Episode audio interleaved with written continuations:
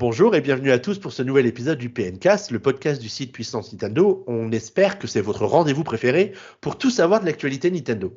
Aujourd'hui, on va se plonger dans l'univers d'un jeu qu'on attendait depuis très très longtemps, The Legend of Zelda Tears of the Kingdom, mais avant toute chose, générique.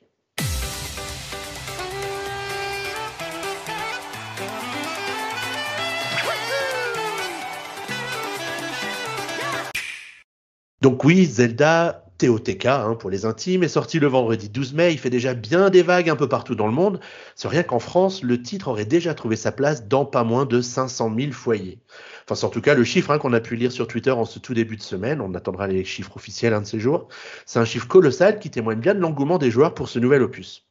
Alors vendredi, on s'en est bien rendu compte. On a été nombreux à pouvoir constater des files d'attente vraiment impressionnantes devant les magasins, les fans impatients de mettre la fin sur le jeu, sur l'édition collector. Bref, un jeu comme ça, c'est quand même très très attendu et il faut quand même reconnaître que ça faisait six ans qu'on l'attendait. Donc, euh, bref, tout ça, c'est très très très encourageant pour Tears of the Kingdom et aujourd'hui, on est vraiment impatient de vous partager notre expérience autour du jeu. Et pour ce PNcast consacré à TOTK, je suis vraiment ravi d'être accompagné par notre testeur du jeu, Kirby's Power, qui a passé de nombreuses heures sur le jeu. Bienvenue à toi, Kirby. Salut Xavier, salut à tous. Tu as la forme? Ouais, bah, ça va, pas beaucoup dormi ces derniers temps, mais ça va. Oh, pas beaucoup dormi. Voyons, voyons, voyons. Et on est, alors, on n'est pas que tous les deux, hein, puisqu'il nous reste à peu près 33% de l'équipe habituelle du PNcast, hein, puisque Ming nous avait vraiment trop, trop peur de se faire spoiler, et du coup, il a préféré abandonner le bateau avant le début de l'enregistrement. Donc, bah, écoutez, il reste que le meilleur d'entre tous, Guillaume. Salut Guillaume. Hello, ça va? bah, ça va très bien et toi? Bah ça va, j'ai confiance pour pas trop me faire spoiler, mais en même temps, si on veut en parler, il faut bien, euh, comme tous les autres tests, pouvoir évoquer un peu, un peu euh, les tenants et les aboutissants du titre. Et juste avant, euh, qu'on parle euh, uniquement de Zelda du coup aujourd'hui, euh, j'aimerais juste rappeler à ceux qui nous écoutent depuis Apple Podcast, depuis l'application Apple Podcast, qu'il y a un épisode consacré au film Super Mario et pour lequel vous n'avez sûrement pas eu de notification parce qu'il y a eu un souci avec l'upload et la mise à jour sur Apple Podcast. Et du coup, si vous regardez dans le Pencast, l'épisode juste d'avant, ça sera un épisode consacré à Super Mario le film, et donc je vous invite à l'écouter. Alors, tu veux dire que les gens peuvent avoir et le bonheur d'écouter un PNK spécial Zelda et un PNK spécial film Super Mario Bros? Eh oui. Oh là là, je pense que je vais écouter les deux, moi. bon, en tout cas, j'espère que tous les deux, vous avez la forme pour ce, pour ce podcast spécial Zelda Tears of the Kingdom. Euh, Guillaume, est-ce que tu peux peut-être nous rappeler vite fait comment est-ce qu'on peut réagir au PNcast et surtout où est-ce qu'on peut réagir au PNcast Alors, premièrement, vous pouvez réagir euh, sur la news sur le site de Puissance Nintendo. Euh, mais euh, on vous invite aussi à réagir sur le Discord euh, de Puissance Nintendo. Vous pouvez le retrouver via le site Puissance Nintendo. Donc là-dessus, vous pouvez aussi réagir, en profiter pour venir réagir au sujet du jeu qui vient de sortir et de pourquoi pas du dernier film Mario. et n'hésitez pas aussi à réagir sur Twitter. Avec et sur Mastodon, bien entendu. Ah, Mastodon, j'allais l'oublier. Ah oui. Et oui, un petit jeune réseau social qui débute. Ou pas tout à fait. J'ai senti un gros blanc, Guillaume, qui dit là, il veut faire l'historique de Mastodon. Alors qu'on a déjà bien assez de travail avec l'historique de Tears of the Kingdom, je crois. Bon, je pense qu'on va démarrer sans plus attendre, après une intro qui était bien trop trop euh, longue pour ce nouvel épisode du PNcast qu'on va dédier donc, vous l'aurez compris, à The Legend of Zelda Tears of the Kingdom. Bah, restez avec nous, puisque ça commence maintenant. Alors, bah, Guillaume, première question. Je voulais juste un peu, euh, parce que c'est vrai que tu en as parlé juste avant où on, disait qu'il y avait 500 000 ventes en France, euh, et c'est euh, le Figaro qui en a parlé, et qu'en gros, le jeu serait vendu voilà, sur ses, bah, tout premiers jours à, à, près de 500 000 unités, et ce qui est plus, du coup, et uniquement en format physique, ce qui est plus que euh, le grand gagnant euh, de l'année précédente, qui était FIFA 23, qui s'était vendu à son lancement à 420 000, alors qu'il est sorti sur euh, toutes les consoles. Quoi. Mmh. ils, reviennent aussi sur le fait que, bah, par exemple, la FNAC de Paris-Saint-Lazare, il y avait 600 fans qui, qui, ont acheté le jeu à minuit. Il y a des Micromania qui sont restés ouverts jusqu'à 4 heures du matin. Et des choses qui se font plus du tout. Moi, c'est la première fois depuis longtemps que j'entends que des magasins sont restés ouverts tard le soir. Euh, moi, ça, me rappelle à l'époque où j'avais acheté la Wii, où la FNAC était restée ouverte, je crois. Euh, et euh, il semblerait que pour, sur, sur la FNAC, ils en ont vendu 100 000 exemplaires le, le premier jour, dont 80 000 en précommande, ce qui est assez énorme selon, selon la responsable de la FNAC, et que ça continue à augmenter tout au long du week-end. et que par exemple la FNAC avait vendu 8000 figurines Amiibo aussi, et euh, a priori, il risque d'avoir des pénuries de, jeux euh, selon cette même personne, euh, parce qu'il semblerait que Nintendo a revu, surtout en France, hein, parce qu'il y a beaucoup, beaucoup de ventes. quand on compare, les, Royaumes-Unis, c'est 200 000 ventes, a priori, et en physique, du coup. et. Et du coup, Nintendo a revu à la hausse à chaque fois, vu les précommandes énormes qu'il y avait le stock pour la France. Mais euh, voilà, il semble que euh, s'il y a un gros engouement encore, euh, voilà, il y aura des pénuries. Donc ça c'est étonnant, hein, l'écart entre le, Royaume-Uni et la France, 200 000, 500 000, parce que le Royaume-Uni est d'habitude un pays qui est très joueur aussi. Mais moins joueur Nintendo pour le coup. Donc, ouais, bah, ça se voit clairement là en tout cas. Mais c'est hyper intéressant hein, quand, quand, quand, on pense à ces chiffres, parce, ou même aux événements qui sont, qui sont organisés. comment est-ce que ce jeu en particulier peut créer cet engouement, euh, cette attente et ces, tous ces, événements, les gens prêts physiquement à, s'investir pour le mmh. jeu, c'est quand même hyper intéressant. Euh. Bah, ça pose la question du statut du, de, de, ce jeu par rapport à, à, au précédent, c'est ça. Bah, c'est ça, parce que. Mm, on, est, déjà un pays qui est très ouvert sur tout ce qui peut venir de toute façon du Japon, de manière générale, par beaucoup plus que d'autres pays d'Europe. et bah, je pense que Zelda, ça s'inscrit dans cette, euh, dans, dans cet univers un peu, on va pas dire, on va dire un peu manga, tu vois. Euh, ouais, ça, va au-delà de ça, je pense, hein, mm. quand même. Ouais. Ça va là pour ce jeu. Il y a, il y a une espèce d'aura autour. Il a, il a été tellement encensé, Breath of the Wild, j'entends, il y a, il y a six ans une espèce d'attente qui s'est créée autour euh, et ils ont finalement bien géré leur communication en amont euh, en dévoilant assez peu de choses, en accélérant le rythme euh, des trailers à la fin et qui, sans jamais, j'ai l'impression, de dégoûter les gens et au contraire, la, le dernier en particulier que bon, ceux qui ne voulaient pas spoiler n'ont pas regardé, mais je pense a donné un beau sursaut d'envie pour, pour le jeu. Et ouais, je pense. Ouais. Vas-y, pardon. Je pense aussi que euh, Breath of the Wild, euh, bah, il fait partie des jeux les plus vendus. Là, il s'est vendu à 29 810 000 exemplaires au dernier chiffre connu. Euh, et il y en a d'autres. Hein. Il y a même il y a Mario Kart, il y en a plusieurs autres qui sont même mieux vendus sur Switch que lui. bon, il fait partie quand même des tops. Euh, mais, pense que Mario Kart, il créerait des. Mais voilà, ce que je. Une soirée, des gens qui accampent. Bah, ce que je voulais dire, c'est que euh, Breath of the Wild, il a, il a eu un affect sur les joueurs. Euh, on, a, on était le maître de son aventure, il y a eu un affect. On, on y a passé énormément de temps plongé tous dans l'aventure. Et donc, je pense que c'est ce côté affect scénaristique, poétique, ah, qui touche chacun. Voilà, c'est pour ça que je, il n'y a pas eu d'ouverture dans les. Bah, après, euh, il n'y a, a, pas d'ouverture de magasin la nuit pour euh, un Mario Kart, alors que potentiellement c'est les meilleures ventes de Nintendo. Mais là, c'est vraiment il y a un affect et euh, et puis après six ans, une énorme attente aussi. voilà. je pense que les gens se rendent compte aussi de, de l'importance qu'a eu ce jeu, même dans l'industrie du jeu vidéo Breath of the Wild, qui a redéfini, enfin vraiment fait que le jeu vidéo a pris une autre direction après, après la sortie de ce jeu. Combien de jeux ne seraient pas sortis sans Breath of the Wild? Des, Soit des copies conformes, soit des jeux qui s'inspiraient plus ou moins de certaines mécaniques. Je pense qu'il y a vraiment eu un avant et, un après. Et, si j'avais ouais. pas précommandé, je serais bien allé à Micromania le retirer à minuit. Euh, ça, ça a dû être sympa de faire ça. Ah, je pense ouais, ça va être hyper sympa. Ouais. Bon, ben on peut passer maintenant euh, au test du coup enfin en tout cas à la, myriade de questions que je t'ai préparées. Euh, du coup, bah, ah, on peut commencer euh, par là où tout démarre. En fait, bah, quel est le point de départ scénario ah, Du coup, peut-être juste petit disclaimer pour les gens. Euh, on va, notre but c'est pas de spoiler tout le jeu, mais évidemment qu'on va, qu'on va, qu'on va parler de détails que vous, si vous n'y avez pas encore joué ou évidemment que vous l'avez pas terminé, vous voulez peut-être pas savoir. Du coup, vous êtes prévenu que on n'a pas envie de tout spoiler, mais évidemment qu'on va parler de choses euh, euh, inhérentes à un test du jeu. et donc, il y a certains trucs que vous risquez de ne pas vouloir entendre. Donc voilà, vous êtes prévenu au cas où.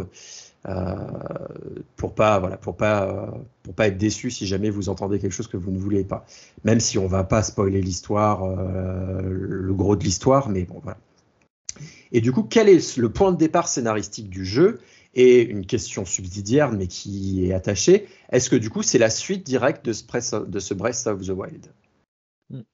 Ah, ça, je pense que quiconque a vu les, trailers et notamment le tout premier trailer qu'ils ont, diffusé, voilà, est en mesure de, répondre à ça parce que c'était donné dès, le trailer. On voit que euh, Link et Zelda, qui a, euh, la princesse Zelda qui a maintenant les cheveux un peu plus courts, sont en train de descendre euh, dans une, caverne. On voit qu'il y a quelque chose de assez tragique qui se passe. D'un seul coup, tout devient lugubre avec énormément de petites des fumerolles rouges. Et on voit qu'une créature qui ressemble un peu à une momie semble euh, s'éveiller soudainement. Euh, et là, la, scène vire euh, au cauchemar et on voit dans, un des trailers la princesse tomber dans un gouffre, dans un gouffre sans fond. Ça, c'est le début, le point de départ du, jeu. après, savoir est-ce qu'il s'agit ou non d'une suite directe, je pense qu'on peut dire que Nintendo se montre assez évasif avec ça.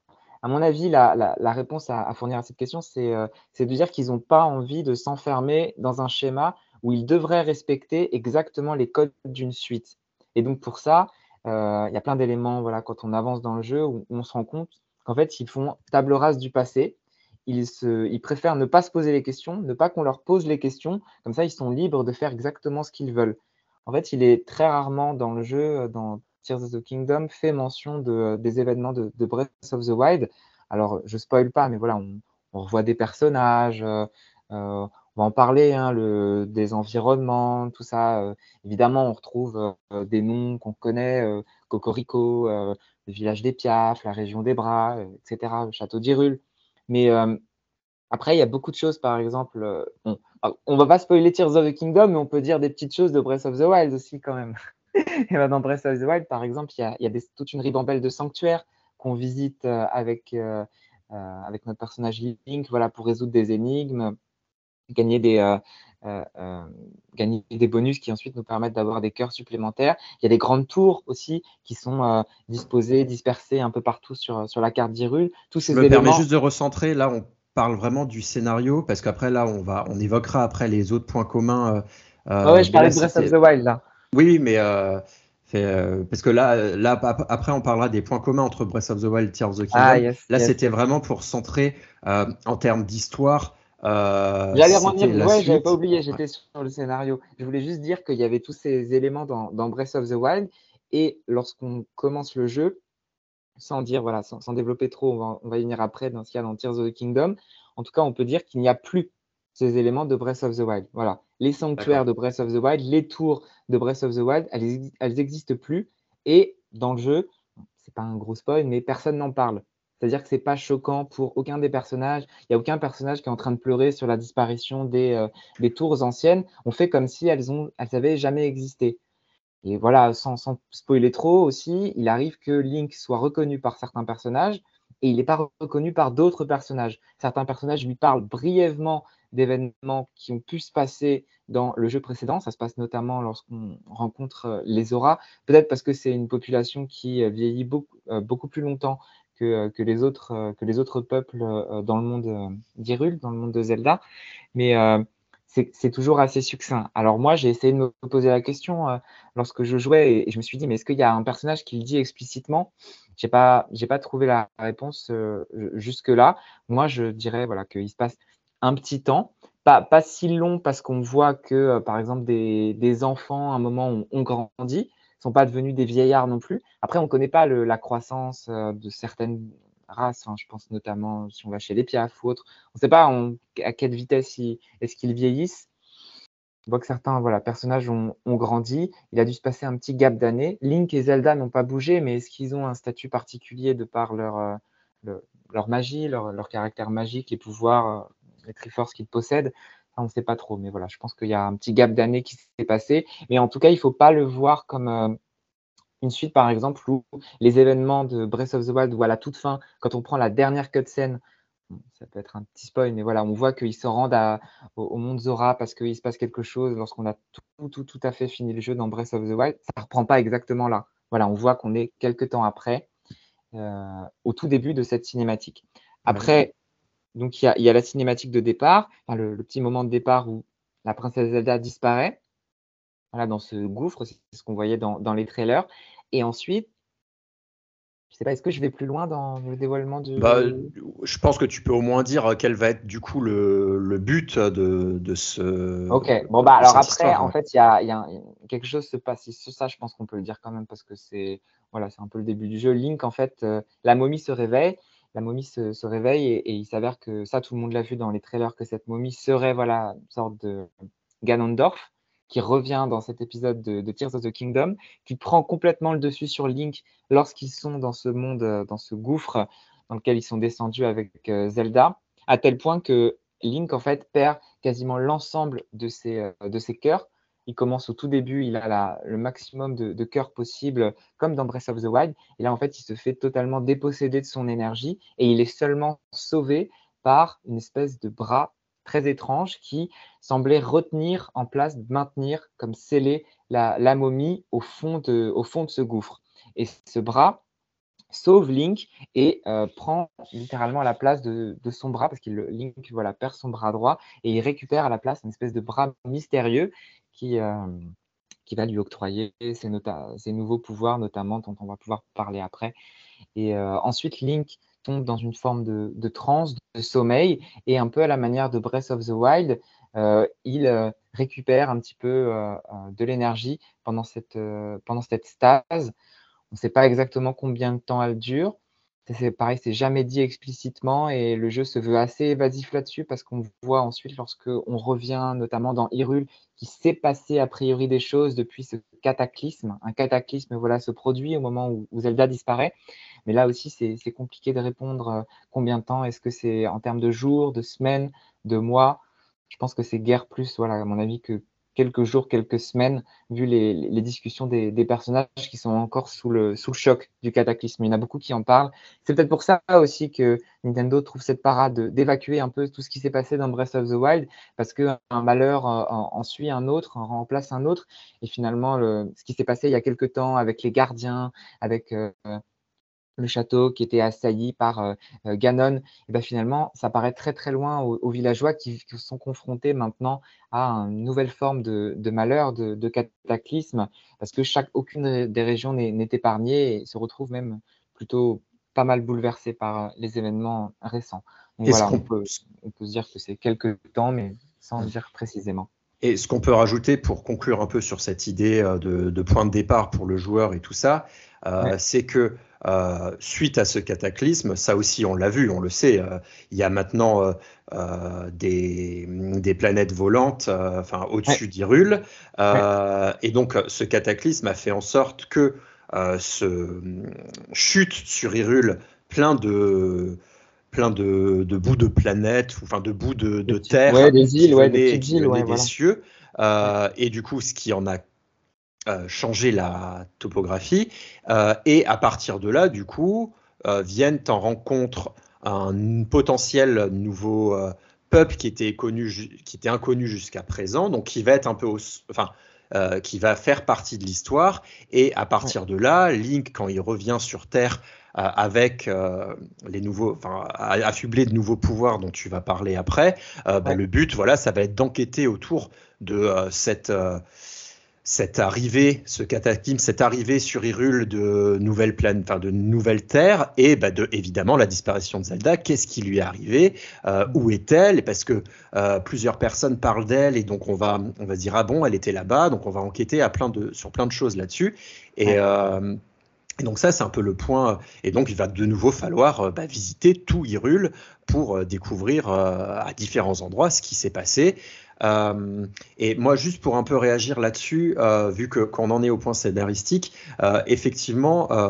euh, Nintendo a un peu réussi à faire ce chemin en arrière avec le fait que Link, du coup, perd tous ses pouvoirs en quelque sorte, parce qu'effectivement, hein, assez malin. Il ne, il ne, il n'a plus non plus la, tablette chic, enfin, le, ce qui lui servait de pouvoir avant. il a plus de, de vie, il a plus du tout son équipement. Donc ça, on peut comprendre qu'il l'ait perdu dans l'aventure. Donc euh, ça, il y a euh, dans, le cataclysme en gros, parce qu'après, on explique aussi qu'il y a une explication scénaristique pour dire que euh, plein de choses qui existaient sur Hyrule avant n'existent plus ou sont détériorées. donc voilà, il y a toutes ces choses-là qui sont expliquées. mais effectivement, il y a un point qui, moi, scénaristiquement, pour l'instant, moi j'ai beaucoup moins joué que toi, j'en suis à quelques heures, c'est effectivement ce cette disparition des sanctuaires et des tours du jeu précédent. Enfin, ils ne sont pas là et ce n'est pas expliqué. En tout cas, actuellement, toi, tu dis que plus tard, ça ne le sera pas non plus. Bah, c'est un truc, voilà, c'est un truc qui me fait un peu sortir de l'histoire, mais c'est petit. Euh, et la, deuxième chose aussi, pour l'instant, moi, euh, euh, c'est ce que tu disais très bien. c'est qu'il n'explique pas forcément entre le moment où il y a le cataclysme et que Link et Zelda disparaissent et que Link revient, euh, pour moi, en jouant, j'avais l'impression que c'était le jour même. Et donc, je me suis dit, euh, c'est dingue comment ils peuvent tous s'être autant organisés sur. Euh, enfin, voilà, parce qu'il se passe plein de choses aussi. Il s'est passé plein de choses, du coup. Enfin, il s'est passé des choses sur, le, sur Hyrule. mais je me suis dit, comment ils ont pu s'organiser en si peu de temps Mais à mon avis, c'est juste une, une question d'appréhension et d'interprétation. de se dire, bon, bah, il s'est passé quelques semaines euh, pour que euh, tout soit dans cet état actuel. Euh, faut juste voilà, parce que moi je l'ai pas, je l'ai pas compris comme ça, et donc je pense c'est peut-être, c'est peut-être euh, selon chacun, hein, peut-être que j'ai pas fait attention à certains dialogues, mais c'est pas non plus précisé de façon explicite. Ah, Link, tu as disparu pendant 3-4 semaines. donc voilà. Moi, c'est plus, c'est plus des petits trucs comme ça qui, qui pinaillent au début, mais. mais c'est marrant parce que je, je pense que c'est en, en termes de temps de jeu, quand j'étais au même temps de jeu que toi, je me posais les mêmes questions. J'étais obnubilé par ça. Quand je suis, euh, voilà, on, commence l'aventure dans un espèce d'endroit neutre, un peu à la manière de Breath of the Wild, dans qui sert clairement de tutoriel, voilà, pour euh, les, euh, les, nouveaux joueurs qui devraient appréhender complètement les contrôles de Link et les anciens joueurs qui, eux, vont appréhender plus spécifiquement les, les nouveaux pouvoirs sur lesquels on va revenir. Mais une fois qu'on arrive, qu'on revient pleinement dans Hyrule, moi, j'étais exactement comme toi à ce moment-là, c'est-à-dire obnubilé par cette question, mais, euh, mais je suis où là? Euh, Quand, est-ce que j'ai quitté cette terre? Pourquoi est-ce que c'est comme ça? Qu'est-ce qu'ils me disent? Mmh. Et j'arrêtais pas de guetter dans chacun des dialogues une notion de temps, mais je pense qu'il n'y en a pas, parce que Nintendo veut vraiment euh, s'absoudre de tout de, tout lien direct avec son, jeu précédent. Ils veulent, se sentir libres. Et le problème avec les suites, souvent, c'est que les gens commencent à pinailler, les gens cherchent les détails.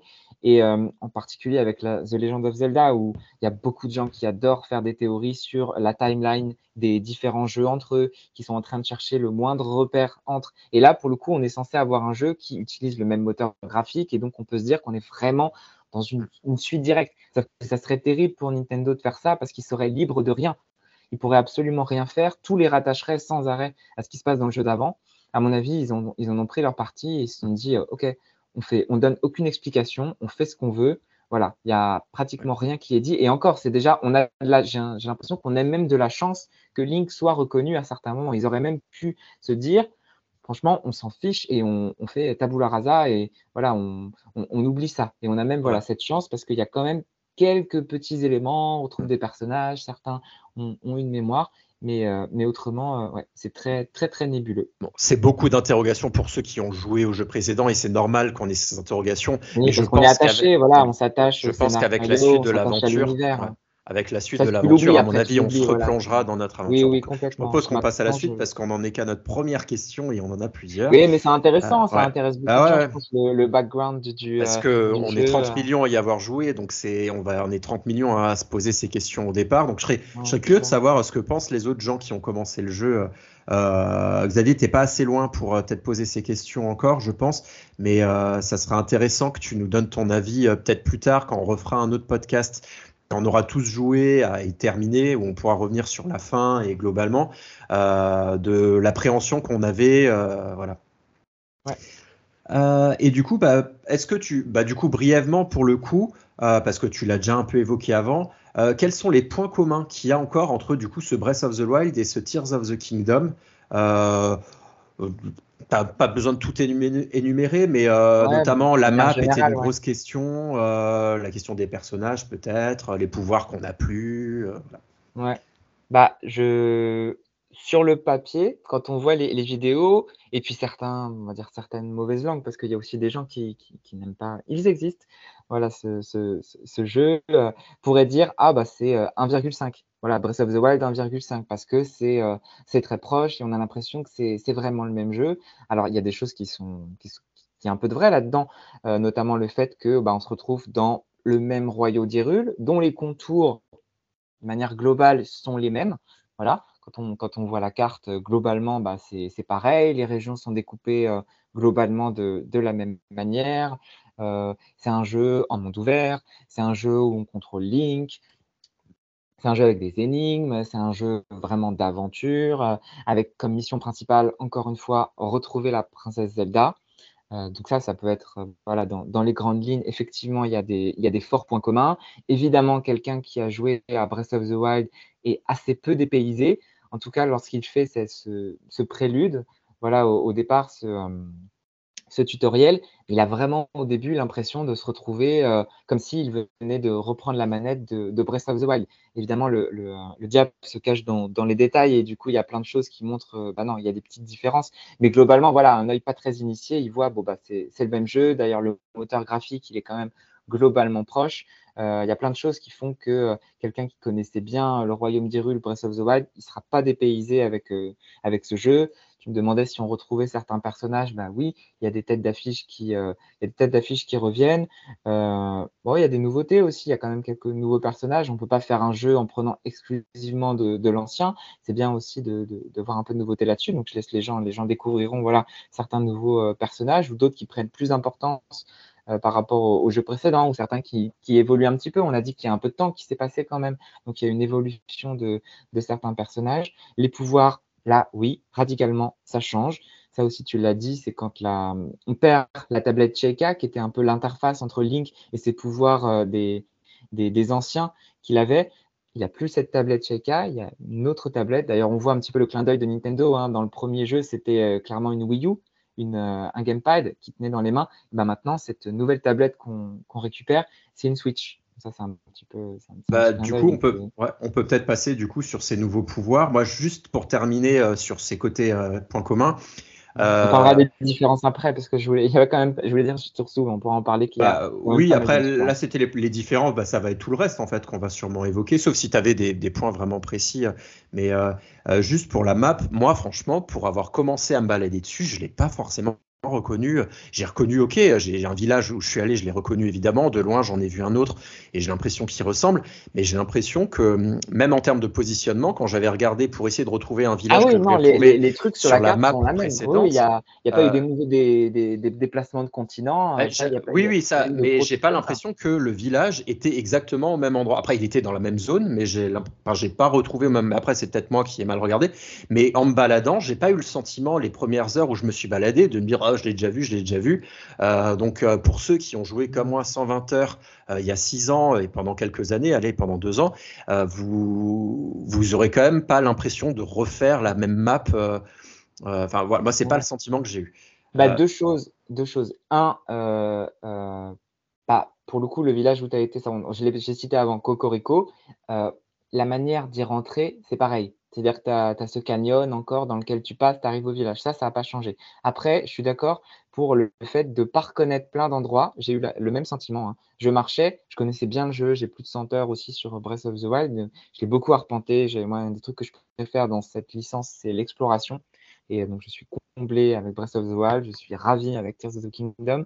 Et euh, ravi parce que je peux encore faire de l'exploration, mais ça ne m'intéresse pas d'explorer des, endroits que je connais euh, comme le fond de ma poche. Là, en l'occurrence, j'ai ce sentiment de découvrir des choses. Donc, ça veut dire qu'ils ont réussi à changer beaucoup. Et euh, moi, je dirais une des, raisons possibles, outre le fait de vraiment changer la topographie, euh, voilà, rajouter des collines là où il n'y en a pas, des rivières là où il n'y en a pas, c'est possible que ça, j'avoue que je n'ai pas été dans le détail, tu vois, à me rallumer Breath of the Wild, rallumer ensuite euh, Tears of the Kingdom pour comparer un endroit A et un endroit B, enfin deux, deux mêmes endroits. Mais je dirais une des grandes choses aussi qui a changé, c'est un peu la, la direction artistique, il y, a des, y, a des, choses qui ont changé dans les couleurs. Il y, a, des tons vraiment différents dans ce jeu par rapport au premier. Dans le premier, tu as une espèce de vert, euh, gazon, pelouse qui est partout, omniprésent. Voilà, tu dans, as des plaines, euh, mais d'un nombre de plaines incalculable avec de l'herbe qui pousse partout et tu as cette couleur verte un peu anis très, très clair qu'on voit partout dans le jeu. Ici, on n'a plus, on plus cette couleur. Ils ont choisi des tons vraiment différents. Et rien que ça, tu vois, ça le bouleverse, ça transforme la, vision qu'on a du jeu. Tu as des vraiment des teintes euh, euh, autres, par exemple cette couleur turquoise qui est, omniprésente, ou alors la couleur dorée qu'on a en particulier sur, sur les îles. Ça, ça transforme un peu la vision, je pense, qu'on a du, jeu. Ça peut peut-être être une explication. Moi, je, la citerai. Et est-ce que du coup tu peux, donc on va rentrer là, on a parlé un peu plutôt du. Après, évidemment, il y a aussi bah, les, euh, la topographie des îles qui flottent, et, euh, mais ça, on va peut-être ah parler dans le gameplay euh, et aussi des souterrains, sans, trop sans trop en parler, parce que du coup, c'est sur plusieurs niveaux. Est-ce que tu peux parler des nouveaux pouvoirs qui sont un peu le point d'entrée dans le jeu, parce que c'est ceux qu'on va avoir au début Qu'est-ce que ça apporte? Parce qu'il y, y, a plein de choses que ça amène, notamment sur la façon de, de, gérer avec l'environnement, de, de, des nouveaux euh, des nouveaux artefacts qu'on reçoit pour euh, utiliser ces pouvoirs aussi. Donc, est-ce que tu peux un peu en parler euh... ouais. ouais. pas de souci. Euh, tu disais ça pouvait apporter des, différences et même, je dirais encore de manière plus large, ça change vraiment la, manière de, jouer. C'est-à-dire qu'il faut. Mais ça, je ne m'en suis pas rendu compte tout de suite. Ça, je pense que les gens qui commencent seulement leur aventure ou ceux qui vont bientôt la commencer, vont. C'est quelque chose dont ils vont se rendre compte au bout d'un pas mal de nombre d'heures. Voilà, pas, au bout de deux heures, de cinq heures, mais c'est vraiment plus. C'est que ça change la manière de, jouer. Et en fait, si on ne change pas sa manière de jouer, bah, on ne va pas y arriver. Voilà, on va avoir beaucoup de problèmes dans, Tears of the Kingdom. On ne joue pas de la même manière à, à ce jeu, à cette suite, que à Breath of the Wild, notamment à cause des pouvoirs. Et puis aussi, on va pouvoir en parler euh, après également, la, topographie des, lieux. on ne joue pas de la même manière parce que dans le jeu précédent, je sais pas, tu vas, on va pouvoir, tu vas pouvoir me donner ton avis, Guillaume et, Xavier aussi. Est-ce que vous utilisiez beaucoup euh, les, pouvoirs à disposition?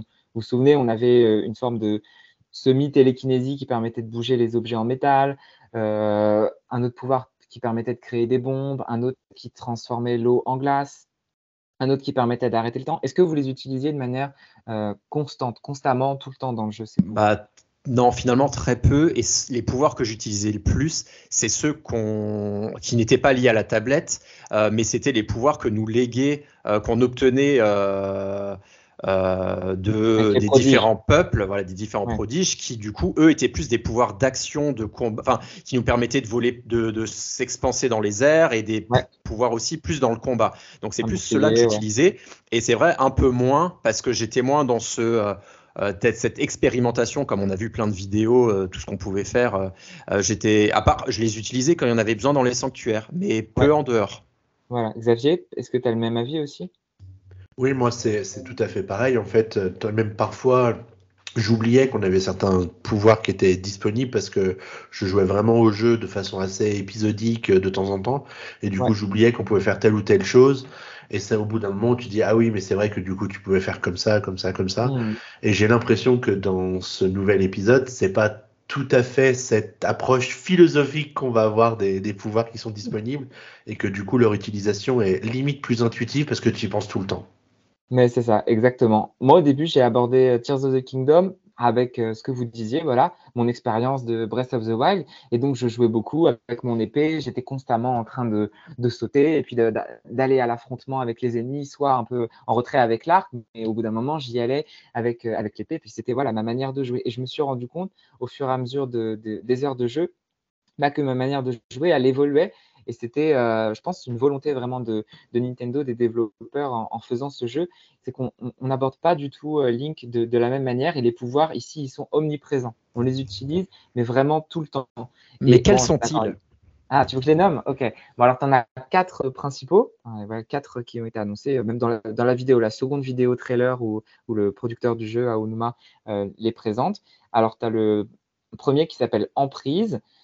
Euh, Emprise, c'est euh, un peu le pouvoir phare du jeu. C'est vraiment celui que tu utilises le, plus. Perso, c'est pas mon préféré, mais je trouve qu'il est hyper intéressant. Il est, assez impressionnant. Euh, Emprise, ça permet. C'est un petit peu l'aboutissement de cette petite télékinésie qu'on avait dans le jeu précédent, uniquement avec les objets en métal. Désormais, avec ce nouveau pouvoir, on peut déplacer tout, absolument tout. Tous les objets qu'on peut soulever, ils peuvent être déplacés même des objets que Link n'est pas capable euh, de soulever, qu'on voit dans notre environnement, du moment qu'ils sont euh, détachés du sol ou seulement à peine enterrés dedans, on peut les attraper avec ce pouvoir, les soulever dans les airs et les tourner dans tous les sens. Donc ça va des petits cailloux aux plus gros rochers, aux troncs d'arbres qu'on vient d'exploser. Euh, voilà, tous les objets qu'on rencontre, je ne sais pas, des planches en bois qui traînent dans un relais, des roues en métal, voilà, absolument tout, on peut le déplacer déplacer dans les airs. Et non seulement on peut les déplacer, mais on peut aussi les assembler, les coller euh, les uns avec les autres. Et ça, ça a été montré par Nintendo dans les trailers. Et c'est une grande euh, mécanique qui est au cœur du jeu, c'est qu'on peut construire des objets et pas simplement euh, construire des espèces de tours de, tours bricolés qui ressembleraient à rien. Non, non, on peut même construire des véhicules, on peut construire des, euh, objets beaucoup plus sophistiqués parce que on associe à ces constructions faites de cailloux, de, de troncs d'arbres, etc. On associe à ces objets des reliques Sonao. Sonao, c'est euh, voilà cette fameuse population peuple ancien, vieux de, de 10 000 ans, dont on fait pas complètement la découverte parce qu'ils étaient mentionnés quand on fait quelques recherches. Voilà, on voit qu'ils étaient mentionnés déjà dans Breath of the Wild de, manière assez épisodique. Et là, en fait, on se rend compte que c'est une civilisation qui est au cœur de ce jeu Tears of the Kingdom. Et de cette civilisation viennent notamment des îles tombées du ciel et avec ces îles aussi des reliques c'est-à-dire tout un ensemble d'objets d'une technologie, de cette technologie ancienne qui était en fait très très avancée, euh, qui était vraiment fondée sur euh, des mécanismes, des objets euh, un peu électrifiés, on a des, on a des moteurs, on a des, des, petites machines. Et ben, tous ces objets, ils sont arrivés sur la Terre d'Irule et on peut les combiner avec les autres objets qu'on trouve dans la nature pour construire euh, en particulier des véhicules. Ouais, c'est vrai que c'est un peu un truc qui a été mis le, plus en avant et, et une des fonctionnalités qu'on utilise le plus avec, euh, avec Emprise, construire des véhicules qui soient, qui soient terrestres, qu'ils soient aquatique ou même qu'il soit euh, aérien. Voilà, on peut construire euh, toutes sortes de, toutes sortes de choses. Un peu, y a, les, seules limites, en fait, sont, sont uniquement les, euh, notre imagination, parce que Nintendo met à notre disposition beaucoup de choses, vraiment beaucoup, beaucoup de choses. De, reliques, il faut compter vraiment plus d'une vingtaine de types d'objets différents. Donc, il y a vraiment de quoi faire. Et niveau limite, bah, il n'y en a vraiment pas pour le coup. Parce que j'ai essayé à un moment donné, c'était un peu même par hasard, c'était pas complètement une volonté, mais dans une situation donnée, je me suis retrouvé à assembler beaucoup, mais beaucoup, beaucoup d'objets entre eux, et euh, ça marchait. Le jeu me, me bridait pas. Au bout d'un moment, il me disait pas, enfin, il m'empêchait pas de coller entre des, objets. En l'occurrence, c'était des grandes planches, et j'en ai vraiment mis énormément. Et Link pouvait encore continuer à, bouger euh, cette espèce de construction que j'avais faite. Donc ça, c'est assez, génial, assez jubilatoire de voir qu'on peut, euh, qu'on est libre euh, clairement de pouvoir euh, contrôler et bouger plein de choses. Après, je mettrais juste un, tout petit point parce que je vois qu'il y a beaucoup de gens qui disent ça et puis on, dit ça un peu, un peu en raccourci sur Internet. Je dirais pas que c'est devenu Tears of the Kingdom le Minecraft de The Legend of Zelda parce qu'il y a un peu ce raccourci qui est, fait souvent. Moi, je vois vraiment les, les, deux, les deux jeux comme assez différents. Quand on pense à Minecraft, c'est, enfin, je sais pas, ça reste un jeu d'aventure. Et certes, on peut construire des choses, mais on ne va pas adopter le, même comportement que, dans Minecraft, où on, transforme euh, souvent l'environnement et, c'est de manière assez, euh, euh, perpétuelle, les changements qu'on fait. Alors qu'ici, en fait, on, est quand même face à des par exemple, il va y avoir des planches à un moment dans le jeu. Il y a des réserves de planches qui sont posées un peu partout. Ça, c'est un peu curieux, mais c'est comme si Hyrule était devenu un grand dépotoir ou un grand Leroy Merlin, tu vois. Tu as, des planches à disposition un peu partout pour construire tout ce que tu veux. Bon, tu fais des choses, mais en fait, si tu t'en vas, tu vas faire autre chose. Tu, mettons, tu te téléportes et tu reviens. Et ben, en fait, tout sera redevenu comme avant. Tu auras de nouveau tes planches à disposition et donc tu pourras de nouveau construire quelque chose. Alors que le, principe de Minecraft, c'était un peu un univers persistant dans lequel on, construisait des choses et puis des gens imaginaient voilà, bâtir des châteaux, euh, reproduire même des monuments qui existent euh, dans la vie réelle. Voilà, on n'est pas du tout dans cette dimension-là. C'est plutôt cette technologie, ce pouvoir qui est mis à disposition du jeu d'aventure. Et puis on fait jamais dans la demi-mesure hein, quand ça concerne Zelda. C'est le Minecraft du jeu vidéo, c'est le ceci, cela. Voilà, ça. On parle bon, je comprends le raccourci, hein, je comprends le raccourci, mais, euh, mais, mais tu vois, on, on, reste vraiment, même si on pense à un jeu comme euh, euh, Dragon Quest Builders 2 qui était sorti, et le premier, les deux étaient sortis sur Switch il y a, il y a quelques années. Moi, je suis un grand fan de Dragon Quest Builders 2, qui était aussi un jeu d'aventure, mais qui introduisait beaucoup d'éléments de, de Minecraft pour le coup on est encore dans quelque chose d'autre. Dans Tears of the Kingdom, dans le jeu précédent, Dragon Quest, il y avait vraiment du Minecraft. Là, moi, je le vois pas Minecraft. Je le vois, mais vraiment à la marge. Voilà, c'est, oui, certes, tu, prends des, objets et tu peux, en les assemblant, ça crée quelque chose. mais c'est c'est pas du même acabit. C'est quand même assez différent. Chacun se fera son opinion, mais moi, en tout cas, je ferai pas cette comparaison avec Minecraft. Pour le du coup, pour en, pour en, conclure avec l'emprise, par exemple, pour donner deux exemples, tu as, par exemple un ventilateur, un espèce de gros ventilateur que quand tu actives, par exemple, si tu le colles à une planche, bah, ça t'en fait un radeau qui avance tout seul sur l'eau. Et tu as, par exemple, aussi une espèce de, de roquette que si tu colles à par exemple un chariot qui est sur un rail, si tu tapes dessus, et eh ben, le rail du coup va avancer. Et après, c'est libre à toi dans l'imagination euh, d'essayer d'avancer dans le monde avec euh, ces, différents, différents objets. Et donc, quels sont les autres pouvoirs qui sont aussi à dispo? Et juste pour dire, ne pas dégoûter les gens non plus, euh, ils peuvent, s'ils veulent, très peu utiliser ces pouvoirs. Ils peuvent. Voilà, Nintendo n'interdit pas. Bon, il y, a des, il y a des moments où c'est obligé. Tu ne peux pas avancer si tu n'utilises pas, notamment lorsqu'il y a des, des énigmes, voilà, parce qu'on a parlé de la disparition des, anciens sanctuaires. Bon, sais pas si on va spoiler, mais on peut quand même peut-être dire ça, voilà, parce que c'est peut-être des gens s'y attendaient, mais les sanctuaires reviennent d'une autre manière. Ah, il y a d'autres euh, nouveaux sanctuaires qui arrivent et qui mettent à, qui mobilisent justement le joueur dans euh, la capacité à utiliser ces, nouveaux pouvoirs et en l'occurrence dans les énigmes présents dans ces endroits. Bah là, il faut utiliser ces pouvoirs, sinon on peut pas, on peut pas les résoudre. Mais après, dans le reste du, monde, voilà, on se problème dans dans Hyrule, on est libre. On n'est pas, euh, si quelqu'un n'aime pas fabriquer des, véhicules, libre à lui, il le fait, voilà, il le fera pas et il pourra quand même avancer. Je pense qu'il perdra une grande partie de, l'âme du jeu parce que ça fait, voilà, pour moi, ça redéfinit complètement la manière de voir et, si on rentre dans le jeu, bah, on va changer sa manière de jouer et du coup, ça va devenir tout de suite beaucoup plus sympa. Euh, et, voilà, il faut juste avoir euh, ça en tête. Il ne faut pas être dégoûté si, on, si c'est vrai que ce n'est pas son, délire de, fabriquer des choses et qu'on se dit Ah, moi, j'ai pas d'imagination, je ne sais pas faire les trucs. Euh, Nintendo ne, ne donne pas aux gens simplement un, je sais pas, un, couteau et un bout de bois. Non, il y a, des aides, même quand on déplace les objets avec emprise. On voit qu'il y a des, mouvements qui sont un petit peu euh, auto-guidés. Lorsqu'on euh, tourne les objets, ils peuvent tourner que euh, de quart de position à chaque fois, ce qui aide à déplacer beaucoup plus rapidement les objets. Le système pour coller, il est très efficace. Voilà, il y a des, espèces de petits fluides qui se mettent entre les deux objets. Le bouton coller apparaît, pouf, on appuie, ça se colle et ça se colle assez bien en général. Il n'y a pas beaucoup il ne faut pas machiner les objets, les tourner dans tous les sens pour réussir à, arriver au résultat qu'on attendait. Donc ça, pour le coup, c'est vraiment bien réussi.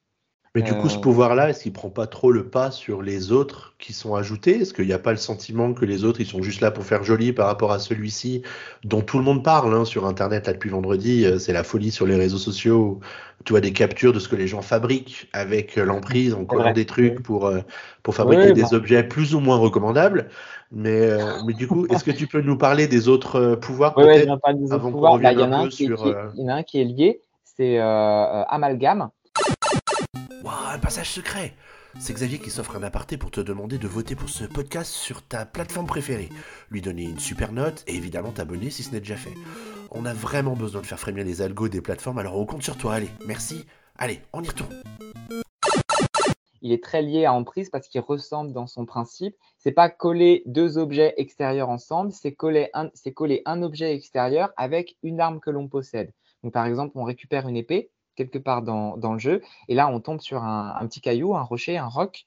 Et là, avec le pouvoir amalgame, on peut fixer ce roc à notre épée qui, d'un seul coup, récupère d'autres caractéristiques et des bonus. On se souvient dans Breath of the Wild que chaque arme avait un, petit chiffre qui lui était associé, c'était la, puissance qu'elle avait cette arme. Et ben désormais, on a dans l'affichage la puissance de base plus la puissance apportée par l'objet amalgamé sur notre, euh, sur notre arme, ce qui permet de rendre les armes plus fortes.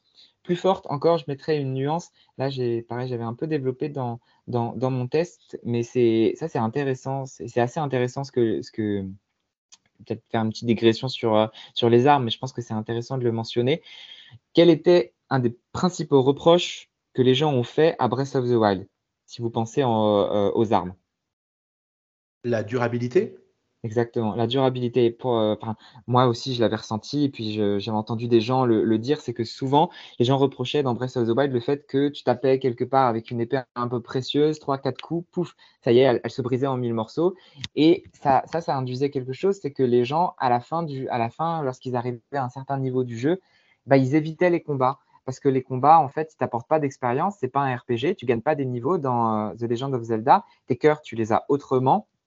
Les combats, ça t'apporte certes un peu quelques rubis, et encore, les monstres en général, ils n'ont pas des rubis sur eux, ils ont juste des, objets, des cornes par exemple, ou, des os que tu vas pouvoir utiliser en, en ingrédients, ou ça t'apportait dans des coffres que gardaient les ennemis, voilà, quelques armes. Mais globalement, c'était pas très intéressant d'affronter les ennemis et tu risquais surtout de détruire tes armes les plus fortes que tu récupérais au, après de nombreux efforts, par exemple dans des sanctuaires. Et ben pour pallier à ça, Nintendo a fait le choix de euh, prendre le contre-pied total, c'est-à-dire les gens criaient oui, enlever la durabilité, on veut des armes qui durent, on veut pas les casser tout le temps. Nintendo a dit ok, vous voulez ça, on va défoncer toutes les armes. Quand on commence le jeu, on apprend que suite au cataclysme, il y a une espèce de matière qui s'est répandue dans Hyrule qui a fait que toutes les armes ont rouillé, ou presque toutes. Quasi toutes les armes ont rouillé et sont devenues quasiment inutilisables, ou en tout cas, elles frappent très très peu, très peu fort, et elles se brisent en un rien de temps. Et en fait, d'avoir fait cette astuce, c'était très malin de la part de Nintendo parce que ça nous oblige à utiliser le nouveau pouvoir amalgame. Et ce pouvoir, en fait, lorsqu'on associe à notre arme rouillée un objet qu'on trouve dans la nature, et ça peut être n'importe quoi. Hein. Moi, j'ai fait un moment n'importe quoi. J'ai pris une montgolfière et je l'ai mise sur, euh, sur mon bouclier. Donc ça ressemblait à rien. Je me suis promené pendant longtemps avec mon bouclier montgolfière. C'était pas, pas forcément toujours, toujours utile, mais bon, c'est assez marrant de voir qu'ils ont vraiment poussé le délire au point de nous permettre de coller n'importe quoi sur, nos armes ou sur notre équipement. Et ça apporte aussi, voilà, des, ça rend de la, vitalité à certaines armes. Ça permet soudainement de briser des rochers. Euh, combien de fois on est passé à côté de filons de minerais dans Breath of the Wild et se dire, mais mince, j'ai que des, j'ai épées, j'ai aucune massue, je ne vais pas pouvoir les casser. Je vais passer mon temps à, faire au moins 10 coups pour casser un, filon de minerai. Désormais, n'importe quelle épée, on trouve un petit, euh, un petit caillou à côté, on fixe le caillou sur notre épée et boum, les minerais, ils disparaissent en, en deux, trois coups. Donc ça, c'est première chose. Et seconde chose, c'est aussi qu'on est beaucoup moins attaché à ses armes. Ça, c'est hyper important dans Tears of the Kingdom. C'est pour ça que c'est pas la même manière de jouer que dans Breath of the Wild, où on était très précautionneux avec cette belle épée qu'on avait récupérée dans le château, euh, dans le château. Après, euh, voilà, affronter de nombreux ennemis, euh, l'épée était très précieuse, était cachée dans un coffre au fin fond du château. Bah là, désormais, n'importe quelle épée, quand on lui associe euh, euh, un bon objet, un objet euh, original, une pierre précieuse ou, n'importe quoi, bah, ça devient une bonne arme. Ce qui fait que bah, on est moins frustré de voir son, épée disparaître, par exemple, et parce qu'on sait qu'on va en trouver une autre et on pourra rapidement la, remplacer. Les armes sont nombreuses dans le jeu, on peut très facilement les, les remplacer, et du coup, ça, ça, induit vraiment une autre manière de jouer. On appréhende les combats pas du tout de la même manière, on n'a plus cette appréhension, on a plutôt la peur de mourir, on a moins la peur de, perdre ses armes. Donc voilà, ça c'était pour le. Ouais, moi, c'est un peu un, traumatisme qui me reste de Breath of the Wild, c'est-à-dire que je me suis retrouvé dans plus, plus d'une fois où, où j'avais plus finalement d'armes assez puissantes pour pouvoir avancer, et du coup, tu galères un peu. Donc là, je sens que en démarrant euh, Tears of the Kingdom, j'ai un peu tendance à essayer de collectionner le moindre truc qui me permettra de taper sur un sur un ennemi. Donc là, tu me rassures un peu en me disant que peut-être j'ai pas besoin d'aller dans cette direction-là. Non, ouais, ne, sois pas aussi précautionneux avec, euh, avec tes armes. D'ailleurs, juste pour la petite anecdote, vous vous souvenez dans Breath of the Wild, il y a une île tout au, tout au sud-est du, euh, du royaume dans laquelle on est mis à l'épreuve et on, on, commence tout nu. Je ne sais pas si oui, vous l'aviez Oui, oui, je, me, je me souviens fameux défi, moi, il m'avait un peu traumatisé. Euh, et ben, en fait, ils sont partis de cette idée et ils l'ont développé parce qu'on retrouve ce type d'énigme à plusieurs reprises dans Tears of the Kingdom. Et c'est aussi une bonne manière de nous apprendre à ne plus être dépendant d'armes très fortes. C'est assez intéressant comme exercice parce que on se retrouve avec presque trois fois rien. On commence euh, ces défis avec vraiment un bout de bois, une torche ou presque rien. Et petit à petit, voilà, on progresse et on utilise les pouvoirs, on les conserve. Donc on peut encore utiliser amalgame, mais ça devient même indispensable pour pouvoir affronter les ennemis qu'on va rencontrer à l'occasion de, ces défis. Donc ça fait vraiment évoluer notre manière de jouer et je trouve dans, le bon sens. Enfin, Là, après, c'est un petit peu donner un, jugement euh, subjectif, mais je, je pense que je préfère la manière d'appréhender le jeu dans Tears of the Kingdom de ce point de vue-là, du point de vue des, affrontements, que dans Breath of the Wild. Je trouve que c'est plus malin et, on est moins en train d'éviter des choses. C'est un peu dommage quand euh, des développeurs créent des, tout un pan, tout, plein de choses dans un jeu et qu'on se retrouve à les éviter parce que ça ne nous plaît pas. Là, au contraire, on va profiter de, tout à fond. Voilà, on va profiter de ces armes à fond. Elles vont se détruire, mais c'est pas grave, on va en, récupérer d'autres et on va profiter des combats aussi. Euh, parce que si, on dit juste un mot des combats, euh, peut-être je, je, devance un petit peu des questions de Guillaume, mais voilà, les combats sont quand même très fréquents dans Tears of the Kingdom parce qu'il y a plus d'ennemis, les ennemis sont plus nombreux et ils sont aussi plus intelligents. Ils sont souvent plus nombreux ensemble, ils sont déjà plus nombreux de manière globale sur la carte. Ensuite, quand on les rencontre, ils sont rarement isolés, ils sont très souvent euh, à plusieurs. Ils forment des petites colonies, des groupes, des, des, des villages. On avait déjà un petit peu dans Breath of the Wild à certains endroits, mais là, c'est encore plus fréquent où on va avoir même des espèces de, de pelotons avec un gros chef et plein de petits euh, euh qui suivent derrière à la file indienne. Donc, on va avoir ça très, très souvent, des, ennemis très nombreux. Et finalement, ça serait assez dur de, les éviter. On peut toujours, hein, l'approche furtive, ça marche toujours dans Tears of the Kingdom. Mais voilà, le jeu nous incite à, aller, euh, à aller au fight. Et pour ça, à utiliser notamment tout l'ensemble des, pouvoirs, et en particulier Amalgame que j'ai mentionné avant, et, en prise, parce que là, il n'y a que l'imagination comme limite, mais on peut construire absolument tout et n'importe quoi. Euh, les flèches, on peut leur associer, si on repense à, Amalgame, tout et n'importe quoi, et ça c'est génial. Moi j'adorais les flèches de feu, les flèches de glace dans, dans Breath of the Wild, mais quelle frustration Enfin, je sais pas vous, mais moi, combien j'en ai des flèches en fait que j'ai jamais utilisées, les flèches archéoniques, mais ça coûtait tellement cher que je les utilisais en fait, pour ainsi dire, jamais. Je voulais pas m'en séparer. Je me disais toujours, non, jamais hein, en coup dur, je les utilisais pas. Mais maintenant, ça c'est fini. Ça, on a nos flèches, on colle dessus tout ce qu'on veut, et avec ces flèches, bah là, on peut défoncer absolument tout, et on n'est plus en train de compter le, les, objets, les flèches qu'on va, va acheter euh, dans les magasins à prix, euh, à prix d'or. Non, maintenant, on va vraiment utiliser tout et ça donne au combat bah, une dimension super intéressante. On n'est plus euh, dans les combats du pauvre en disant qu'il faut économiser tout. Là, franchement, euh, c'est euh, on peut exploser les, montres, les monstres de mille et une manières, et ça, c'est assez jubilatoire, je dois dire. Quand on balance euh, d'un seul coup une flèche explosive sur les monstres, euh, ils explosent de partout. Euh, ensuite, tu prends une flèche de glace, là, ils sont pétrifiés, tu peux aller les taper un petit peu. Enfin bon, il y, a, vraiment plein de possibilités. ou alors, tu prends une arme avec, en lui collant dessus quelque chose de très gros, et là, on fracasse des monstres avec, au bout de sa massue, un chariot, par exemple. c'est assez génial. Ah, Moi, j'avais, j'avais une question sur euh, justement l'apprentissage de, cette, euh, de ce pouvoir amalgame là, donc, que, tu, donc, que tu évoquais à l'instant. Est-ce que c'est quelque chose que tu dois expérimenter tout seul en fonction des éléments que tu trouves dans le jeu euh, pour créer ces associations? Ou est-ce que tu as quand même des sortes de guides ou d'explications ou de conseils qui te sont donnés par des PNJ par exemple, qui vont dire Ah bah tiens, tu devrais essayer d'associer tel truc avec tel autre et voir ce que ça donne Ou, ou alors un ennemi qui est peut-être en train de façonner un truc de son côté ah, très, des choses comme ça. Très malin ça. Bah, peut-être je laisse Guillaume commencer à répondre parce qu'il en est, il vient de un peu finir tout ce qui est la partie un peu tutoriel, donc pour lui c'est encore très frais. Et sinon je pourrais peut-être compléter avec des idées que tu viens de dire, Xavier. Ben, on nous évoque certaines choses, euh, notamment là tu parlais de ne euh, plus avoir de flèches, euh, enfin que tu puisses. donc en fait, moi on m'a expliqué une fois que euh, un certain type de, enfin je crois, hein, un certain type de, choses qu'on récupère, euh, on pouvait l'associer aux flèches pour en faire des flèches de feu. Ouais. Euh, je crois parce que ça je l'ai appris, donc je vois pas comment j'aurais pu l'apprendre. et du coup, effectivement, reste après. montré dans les vidéos, dans les trailers, il y avait un trailer qui le montrait ça. D'accord, mais moi je, je m'en souvenais pas de ça, mais du coup je pense qu'on me l'a c'est quelque chose dont, on te parle au début du jeu. Mais c'est vrai que pour l'instant, j'ai pas eu la curiosité d'y accrocher autre chose. Ah, mais parce que tu euh, joues encore en mode Breath of the Wild. je tu sais, vas voir, tu vas évoluer, tu vas évoluer. Je sais évidemment que ce petit truc, enfin, il y a un type de, je sais plus si c'est une baie ou je ne sais quoi, qu'on récupère qui prend feu. Euh, donc je l'ai utilisé déjà autrement aussi que sur une flèche. Hein. Je l'ai posé par terre et j'ai donné un coup de dent euh, pour, euh, pour faire brûler des, des ronces. mais c'est vrai que j'ai pas encore à, ce stade, hein, j'ai comme dit 5 heures dans Breath of the Wild ou dans Terror of the Kingdom. À mon avis, c'est un, un, un, clignement d'œil. Donc, je pense, j'ai pas encore j'ai le mécanique pour un objet, mais je n'ai pas encore dans ma tête le truc de me dire attends, est-ce que je peux combiner autre chose? Donc, euh, je ne sais pas si plus tard on va t'en reparler pour essayer de l'évangéliser, peut-être dans, euh, certaines énigmes ou quoi que ce soit.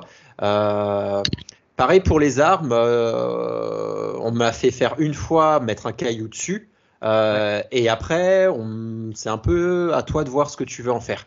Euh, donc pour quelqu'un de pas curieux ou de pas qui a pas la lumière à tous les étages comme moi, qui va pas se dire ah, tiens je vais y mettre autre chose. Euh, c'est vrai que j'ai tendance bah, toujours à faire la même chose et à foutre un fameux caillou sur mes armes. Et pour l'instant j'ai que 5 heures de jeu et ces fameuses trucs explosifs sur mes flèches.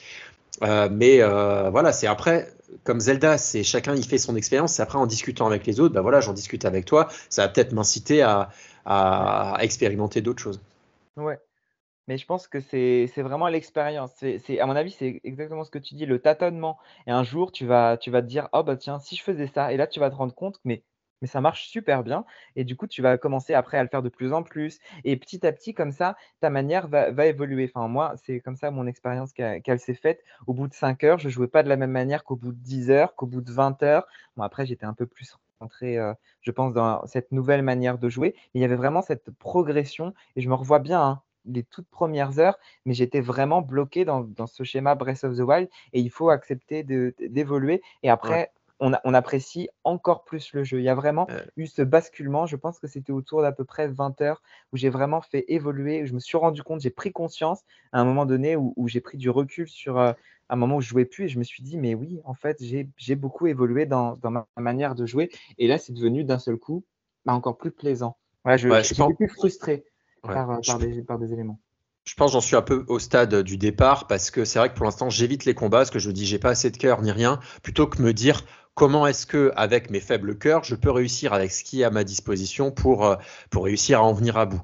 Euh, mais du coup est-ce que tu peux parler des deux derniers pouvoirs? Oui bien sûr. Euh, alors je parlerai d'un troisième pouvoir qui s'appelle rétrospective. rétrospective il est assez puissant. C'est peut-être le pouvoir parmi les quatre qu'on utilise le moins parce qu'il est, puissant, mais il s'applique vraiment dans un contexte un peu particulier, dans deux contextes particuliers.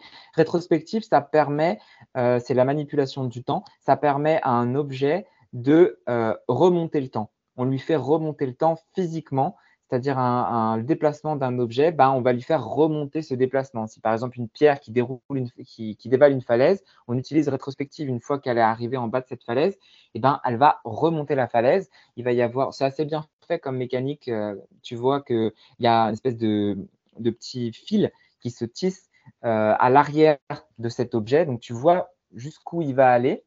Il y a un petit timer qui se met. Euh, Link reste euh, parfaitement libre d'agir pendant ce, pendant, pendant ce petit timer. Il peut même utiliser un autre pouvoir s'il veut. Et la mécanique principale liée à, cette, à ce pouvoir, on l'a vu dans les trailers, c'est notamment pour remonter bah, dans les sommets, pour aller dans le ciel. Parce que très souvent, Guillaume, tu l'avais dit avant, il y a des îles flottantes et puis ces îles parfois se détachent, on ne sait pas trop pourquoi, mais voilà, du, ciel, et, ça fait comme des espèces de météorites qui tombent, euh, par terre. Et si jamais on en voit très souvent, hein, on se promène dans les rues et puis on voit pouf une pierre qui tombe, et bien là en fait il suffit de grimper sur cette pierre, d'utiliser rétrospective dessus.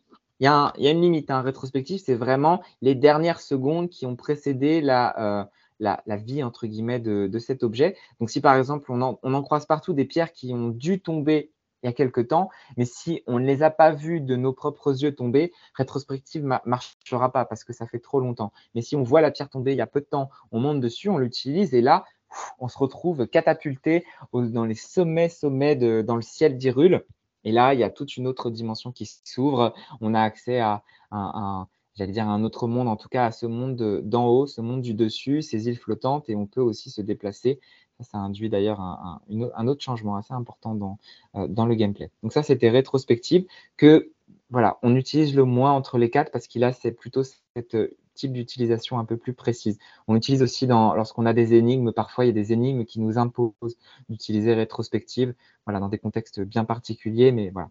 Donc pour ce troisième pouvoir et enfin le dernier, qui est perso mon coup de cœur. Vraiment, je trouve que j'adore ce pouvoir. C'est infiltration infiltration, pareil, il était montré dans, les vidéos. Ça permet, euh, là, c'est un peu un pouvoir qui est à part par rapport aux, trois autres. Rétrospectif, c'est le temps. Euh, amalgame et emprise, c'est la matière. Euh, infiltration, c'est plutôt Link en lui-même qui, est manipulé. On manipule le, corps de Link parce que ça permet de se précipiter au sommet. Ça marche dans des endroits fermés. C'est-à-dire qu'on est par exemple dans, je sais pas, une construction, on va dire un, un château avec un plafond qui n'est pas trop trop haut et là, en fait, on va utiliser infiltration. La caméra pouf, se braque au sommet du personnage, au sommet de Link. Il y a un petit rond qui apparaît euh, sur, le, sur le plafond, au-dessus de nous. Et si ce rond est vert, le rond sera vert si le plafond n'est pas trop trop loin de notre personnage. Pas trop trop loin, ça veut dire, euh, c'est compliqué à dire, mais je pense que quelque chose comme, allez, on va dire 5-6 mètres. Tu es d'accord, Guillaume? 5-6 mètres peut-être en termes de, en termes de hauteur. Ouais, ouais. Eh ben, on peut traverser ce plafond. Link, d'un seul coup, va se téléporter, se projeter en l'air. On n'aura rien à faire, ça va être automatique en pressant le bouton. Il est catapulté en l'air. Là, on a une espèce de petite animation très très sympa où on voit Link qui est en train de nager comme s'il remontait, euh, comme s'il était tombé au fond de l'eau et qu'il était en train de remonter vers la surface, en train de nager. Et à la suite de cette petite animation, on le voit traverser le sol et il passe à l'étage du dessus. À l'étage du dessus, si c'est une construction à plusieurs étages, mais il passe carrément, euh, mettons, on est dans une cavité, et bien là, Link va sortir à la surface de cette cavité euh, à l'air libre. Et ça, c'est un pouvoir, mais exceptionnel, que j'adore, j'utilise le plus possible et j'utilise très souvent et qui change complètement la manière de jouer. Et pour dire à, quel point j'aime ce pouvoir, je trouve que c'est peut-être le, pouvoir le plus original dans le jeu. Parce que beaucoup de gens parlent d'emprise. Xavier, tu as parlé de, des vidéos qui commencent à, à pulluler où les gens utilisent ça. C'est vrai, c'est très impressionnant et visuellement, c'est fou. Là, il y a des gens, ils vont pouvoir bientôt, je pense, reproduire la Tour Eiffel, tu vois, avec tous les objets qu'il y a dans le jeu. J'en suis sûr, il va y avoir des, trucs de ouf qui vont être faits. Mais, ce, mais c'est pas si original que ça parce que ça pour le coup ça rappelle bah, des jeux de crafting. Tu prends plein de jeux où on peut construire des choses. Bon, bah oui, là, tu peux attraper des objets, tu peux même euh, les poser les uns sur les autres. Ben, voilà, Minecraft, évidemment, c'est pour ça que les gens citaient, Minecraft. Mais infiltration, moi, perso, vous allez me dire, vous, votre opinion, mais je ne connaissais pas. Hein. Dans les jeux vidéo, j'avais jamais vu ça. Où tu es dans un endroit, d'un seul coup, tu peux te catapulter au-dessus une sorte de téléportation, mais, c'est pas, mais c'est, mais jamais dans les jeux vidéo on a de la TP comme ça. On a toujours des téléportations. Bon bah on regarde sur une carte, je vais me téléporter là. Dans un menu déroulant, je vais me téléporter là. Dans Pokémon, on fait vol, on se téléporte. Mais là, c'est pas du tout la même chose. Là, c'est on passe à travers le plafond. Ça veut dire que il n'y a plus de limite. Sky is the limit, mais là, il est même plus the limit. Quoi. On, passe à travers tout ce qu'on veut. Et donc, ça, bouleverse le, le, jeu et on se retrouve des fois, j'ai l'impression quand, j'utilise ce pouvoir que je suis en train de hacker le jeu. Littéralement, j'ai l'impression qu'on m'a donné un cheat code et que je peux euh, littéralement passer à travers des, choses que les, que les développeurs auraient conçues. Mais évidemment, les développeurs ne sont pas fous. Ils sont absolument conscients de ça. Ils sont conscients qu'ils ont donné entre les mains des joueurs un pouvoir hyper puissant, surpuissant. C'est honnêtement le plus puissant des quatre pouvoirs. Il n'y a aucune limite à infiltration. Du moment que le plafond au-dessus de nous et à distance, euh, distance raisonnable, qu'au-dessus, effectivement, il y a quelque chose qui permet de marcher, on peut l'utiliser. Il n'y a pas de limite. Zéro limite donnée par Nintendo. Du par moment exemple, que les conditions sont remplies, on peut faire tout ce qu'on veut. Et ça, je trouve ça, moi, fou. Tu peux aussi l'utiliser dans ton exploration, par exemple. Euh, là, moi où j'en suis, je voulais aller à des endroits montagneux et il fallait que je grimpe, que je grimpe, alors que j'avais pas forcément beaucoup encore d'endurance. Euh, et ben là, euh, étant donné qu'il y a des choses qui sont tombées du ciel et qui ont une surface plane et qui sont à plein de rebords de montagne, on peut essayer en se déplaçant de se déplacer en plongeant euh, bah, en l'air, du coup, euh, de ces plateformes en plateforme pour réussir à y aller plus vite.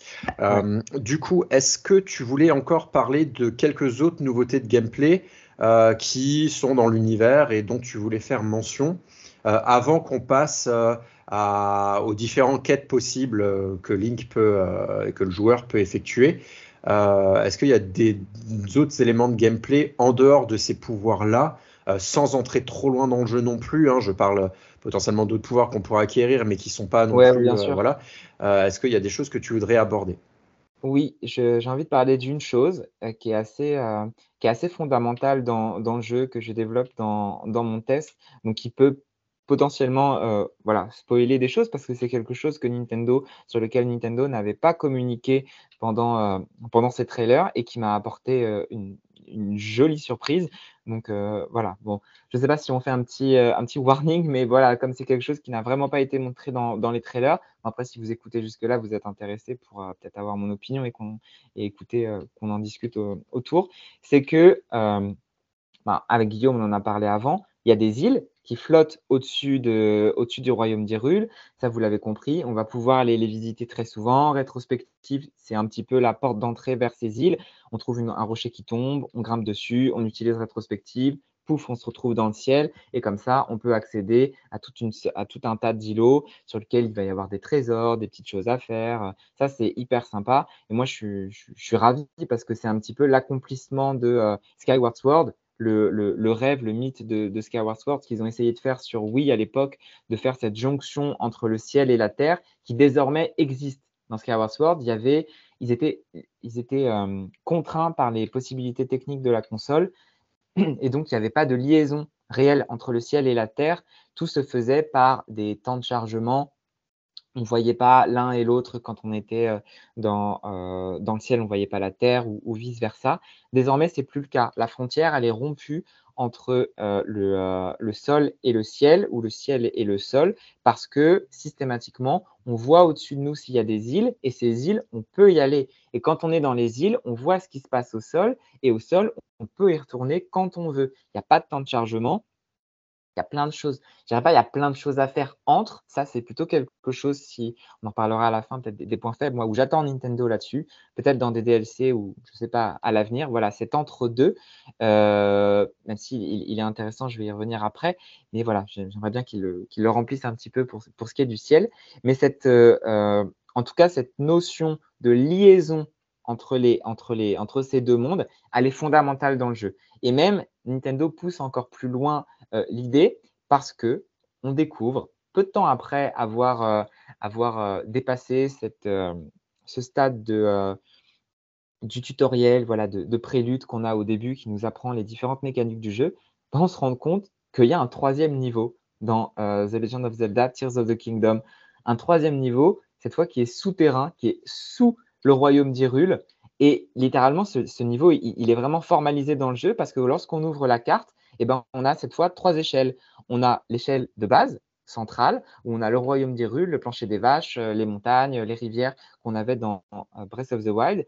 On a la zone du dessus, avec une carte spécifique dans les limites contraintes du royaume d'Hyrule, mais uniquement avec les chapelets d'îles, qui sont donc dans une géographie très différente du royaume. Hein. On n'a pas, on va pas retrouver les, continents comme, euh, comme, au sol, mais on va avoir plutôt quelque chose de très éclaté, des îles qui sont regroupées, euh, des grappes d'îles mises ensemble, euh, certaines beaucoup plus espacées.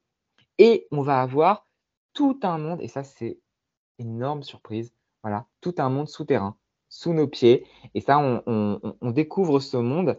Euh, il est amené dans l'histoire par des, par des PNJ qui nous invitent à y aller. Voilà, le, le, jeu garde pas très très longtemps le, secret autour de ça parce qu'on est invité, si on suit un petit peu l'histoire, à visiter cet endroit. Mais même si on est un petit peu curieux, on peut euh, aller, on peut se retrouver presque, j'ai envie de dire, par, par mégarde dans cet endroit en, en chutant parce qu'on a à divers endroits de la carte d'Irule des gouffres, des gros trous béants qu'ils appellent des, abîmes dans lesquels on peut, sauter. Et là, c'est un petit peu, euh, c'est Stargate SG1, quoi. On passe dans euh, une espèce de porte des étoiles qui nous fait passer à travers des conduits sans fin, remplis de, de, couleurs rouges. Voilà, vous, vous, verrez tous ce que c'est. Et on débarque dans cet univers très, très étrange, complètement original, dans les sous-sols d'Irul. Alors, je ne vais pas trop, trop décrire, mais il faut vraiment que vous, que les gens qui, n'y ont pas joué euh, ou ceux qui ont commencé à jouer au jeu aillent voir cet endroit parce qu'il a une ambiance euh, vraiment très différente.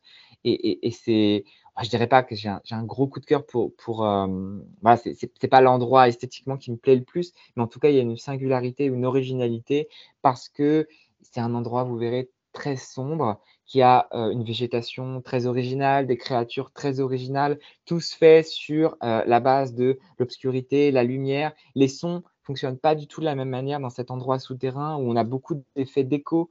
On a le, sonore devient très important parce que des, on va parfois se, déplacer à partir des, à partir des sons. Voilà, c'est vraiment toute une ambiance différente. Il y a plein de choses à y faire. On n'aborde pas cet endroit de la même manière que les, mondes du dessus. Ça va pas être, il va y avoir une forme d'exploration, mais elle va être un peu différente. Ça va plutôt être de, de, la découverte. On est vraiment Robinson au milieu d'un monde, euh, d'un monde très, très obscur et, méconnu et on va avancer euh, comme ça, de petits pas de, petits pas de, petits pas de fourmis. On ne peut pas aller d'un seul coup dans direction à 360 degrés. On va, va plutôt se diriger vers des petits endroits qui, qui sont ouverts. Enfin, voilà, un endroit très, très, très intéressant.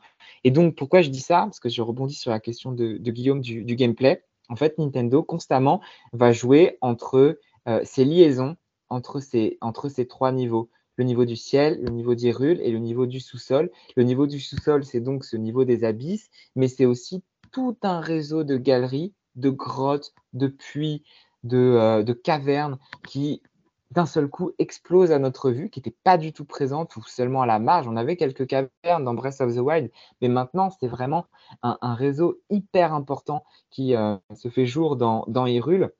Et c'est là que le pouvoir infiltration, il est, fondamental parce que ce pouvoir, et qu'il est si intéressant, et, pour moi qui est vraiment le, cœur de, ce, de, cette nouvelle manière de jouer de, Tears of the Kingdom, parce qu'on a cette liaison constante entre les, différents niveaux, et que tout désormais, pas tout, mais beaucoup de choses reposent là-dessus.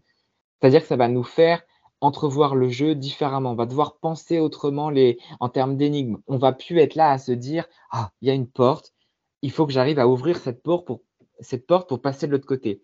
Non, ça c'est fini. Mais ça, on le comprend au fur et à mesure des heures de jeu qu'on passe dans, euh, qu'on passe dans Tears of the Kingdom, que non, la porte devient plus quelque chose d'infranchissable, qu'il va falloir très certainement trouver un autre chemin, peut-être pour passer sous la salle dans laquelle on était, arriver sous la salle vers laquelle on voulait aller, et là, on va remonter comme ça et on va arriver dans cette fameuse salle qui était fermée par une porte. Et donc la logique du coffre qui contient la clé qui va ouvrir la porte, eh ben ça, il faut l'oublier. Il y a, par exemple, pour, dire dans, ce, dans ce jeu, il y a quelques clés, mais ça devient un objet complètement secondaire par rapport à la fonction qu'il avait dans Breath of the Wild, où des clés Xavier, je pense que tu seras d'accord, on en récupérait tout le temps dans les sanctuaires. Il y avait très souvent cette mécanique d'une porte qui était verrouillée. Il fallait trouver le coffre qui donnait la clé, qui permettait d'aller dans, la pièce suivante. Dans les donjons, c'était également le cas. Les clés, elles étaient omniprésentes. Dans les jeux précédents, n'en parlons pas. C'était vraiment une mécanique qui était fondamentale. Là, la mécanique de la clé, elle n'est plus du tout utilisée et donc ça rompt complètement nos habitudes de jeu et ça, c'est génial ça, c'est juste génial. Il fallait juste le talent des, équipes de développement de, Nintendo pour bouleverser ça. Et je pense que ça va faire des émules. À mon avis, on va avoir beaucoup de jeux à l'avenir ou qui vont exploiter cette nouvelle manière de jouer à laquelle, à ma connaissance, je ne connais pas tous les jeux qui existent, mais moi, j'avais jamais vu un truc comme ça. En tout cas, utilisé à ce point-là, ça bouleverse complètement notre manière de jouer. À tel point même que, j'irai même plus loin, en fait, le monde à proprement parler, et ça c'est quelque chose que, je disais aussi dans le test, je trouve que le monde en fait devient un donjon à part entière. Les énigmes sont presque sorties des enclaves, sont, sorties des instants de, ce, de cette manière très euh, circonstanciée de, cloisonner les, les, énigmes comme on avait avant dans les Zelda où ah ben on arrive dans un endroit, c'est un endroit fermé, bon ben à l'intérieur il va y avoir plein de pièges, plein de secrets à découvrir et tout va se passer in situ. Ben non, maintenant c'est plus du tout comme ça. Tout se passe à l'extérieur. À l'extérieur, il peut y avoir des énigmes partout. Tout devient susceptible d'être d'être énigme. Et, ça, c'est ça, c'est jouissif parce que ça rompt, ça, casse ce côté très cloisonné que pouvait avoir euh, euh, le, jeu vidéo The Legend of Zelda ou, même le jeu vidéo euh, en, en, tant que tel, où souvent, voilà, on marche par par étapes et on arrive dans un endroit, on comprend ce qu'il faut faire ou où on le devine rapidement. Désormais, tout est brouillé et, ça, c'est génial parce qu'il n'y a, plus de, a plus de limite en fait. On, aborde le jeu, ce jeu vidéo ou le jeu vidéo de manière, manière euh, complètement nouvelle et, super, euh, super originale, super inédite. Et, ça, je trouve que c'est la grosse force de la grosse force de ce jeu. Et les gens qui passent à côté de ça, qui disent ouais, c'est euh, Zelda avec du ciel et, et voilà quelques autres petites choses. Bah, en fait, ils n'ont pas compris les, ils ont pas compris l'essence du jeu. Il faut, faut, vraiment se rendre compte de ça et je pense qu'on verra dans les prochaines années euh, cette nouveauté qui est la nouveauté fondamentale du, Zelda. Et euh, du coup, est-ce que on peut rapidement passer sur euh, les donjons et euh, les sanctuaires, sans en donner le nombre et tout ça? Mais on sait que euh, les sanctuaires, il y en avait beaucoup, ça pouvait peut-être paraître redondant. Ouais. Euh, et du coup, est-ce que et, les donjons, enfin et les, et les donjons, eux, pouvaient être un peu décevants parce qu'on a été nourri à la sauce Nintendo des Zelda précédents avec les donjons vraiment conséquent et tout ça. Est-ce que, du coup, quel est ton ressenti sur les sanctuaires, les, donjons? Alors, du coup, bah, on, dit un petit peu, oui, il y a quelque chose qui va revenir euh, un peu comme les sanctuaires dans, euh, Breath of the Wild, dans, ce nouveau jeu. Euh, moi, je les aborde de manière franchement plus sympa. Je trouve qu'ils ont fait beaucoup de progrès en la, matière. Je ne sais pas ce que vous en pensez, par exemple, Xavier, qu'est-ce que tu pensais des sanctuaires C'est un peu quiz Remember par rapport au, jeu précédent, mais quel était ton, avis par exemple sur, les sanctuaires dans le jeu précédent ou Guillaume aussi? Pour moi, c'était à chaque fois, alors, quand, quel truc tiré par les cheveux ils nous ont emmenés pour nous faire sortir de ce fichu sanctuaire Des fois, tu disais, allez, il me reste 10 minutes avant de devoir passer à autre chose dans la vraie vie. Et du coup, tu te retrouves euh, une heure après à, devoir te dire bah, finalement, je n'avance pas. Voilà. Donc c'était fastidieux. Que j'en ai de Breath of the Wild. Le côté fastidieux, c'est bien ça. Ouais, Guillaume, pareil aussi. Euh, moi, euh, je préférais parfois les sanctuaires dont l'énigme c'était de les trouver simplement et de se dire ah ok ils sont là plutôt que au bout d'un moment voilà euh, ceux où euh, bah, il y avait une énigme à l'intérieur avec euh, voilà les différents pouvoirs. Là, pour l'instant, je j'en ai pas j'en ai pas fait suffisamment pour avoir un avis comme toi. Tu peux l'avoir s'ils deviennent redondants ou pas. Ouais, bah, honnêtement, moi j'ai un peu le même avis que vous dans Breath of the Wild, les sanctuaires, j'adorais les trouver. Et après, quand j'étais dedans, en général, j'aimais bien, mais comme on, l'a dit au début, les pouvoirs, on, les, aimait bien mais on les utilisait pas tout le temps. Il y a peut-être des gens qui adoraient les pouvoirs dans Breath of the Wild, mais on les utilisait moins. Alors que les sanctuaires, justement, nous obligeaient à utiliser ces pouvoirs. Et moi, j'étais là, mais je m'en fous en fait de transformer l'eau en glace. Je trouve ça ça très utile dans le jeu et je suis obligé de le faire dans le sanctuaire. C'est un peu pénible et en fait, ça m'oblige à utiliser ce pouvoir que je réutilise pas par la suite. Donc, c'était un petit peu artificiel. Bah là, ce qui est sympa dans les sanctuaires, c'est qu'on utilise les pouvoirs, mais que les pouvoirs, on les utilise beaucoup à l'extérieur. Et en fait, il n'y a pas de, de, c'est pas rompu. Tout est, tout est, en fait, c'est toujours la même, la même chose dans Tears of the Kingdom. Il n'y a pas de, de, frontière entre ce que tu fais. Et du coup, c'est très, c'est très limpide, c'est très fluide.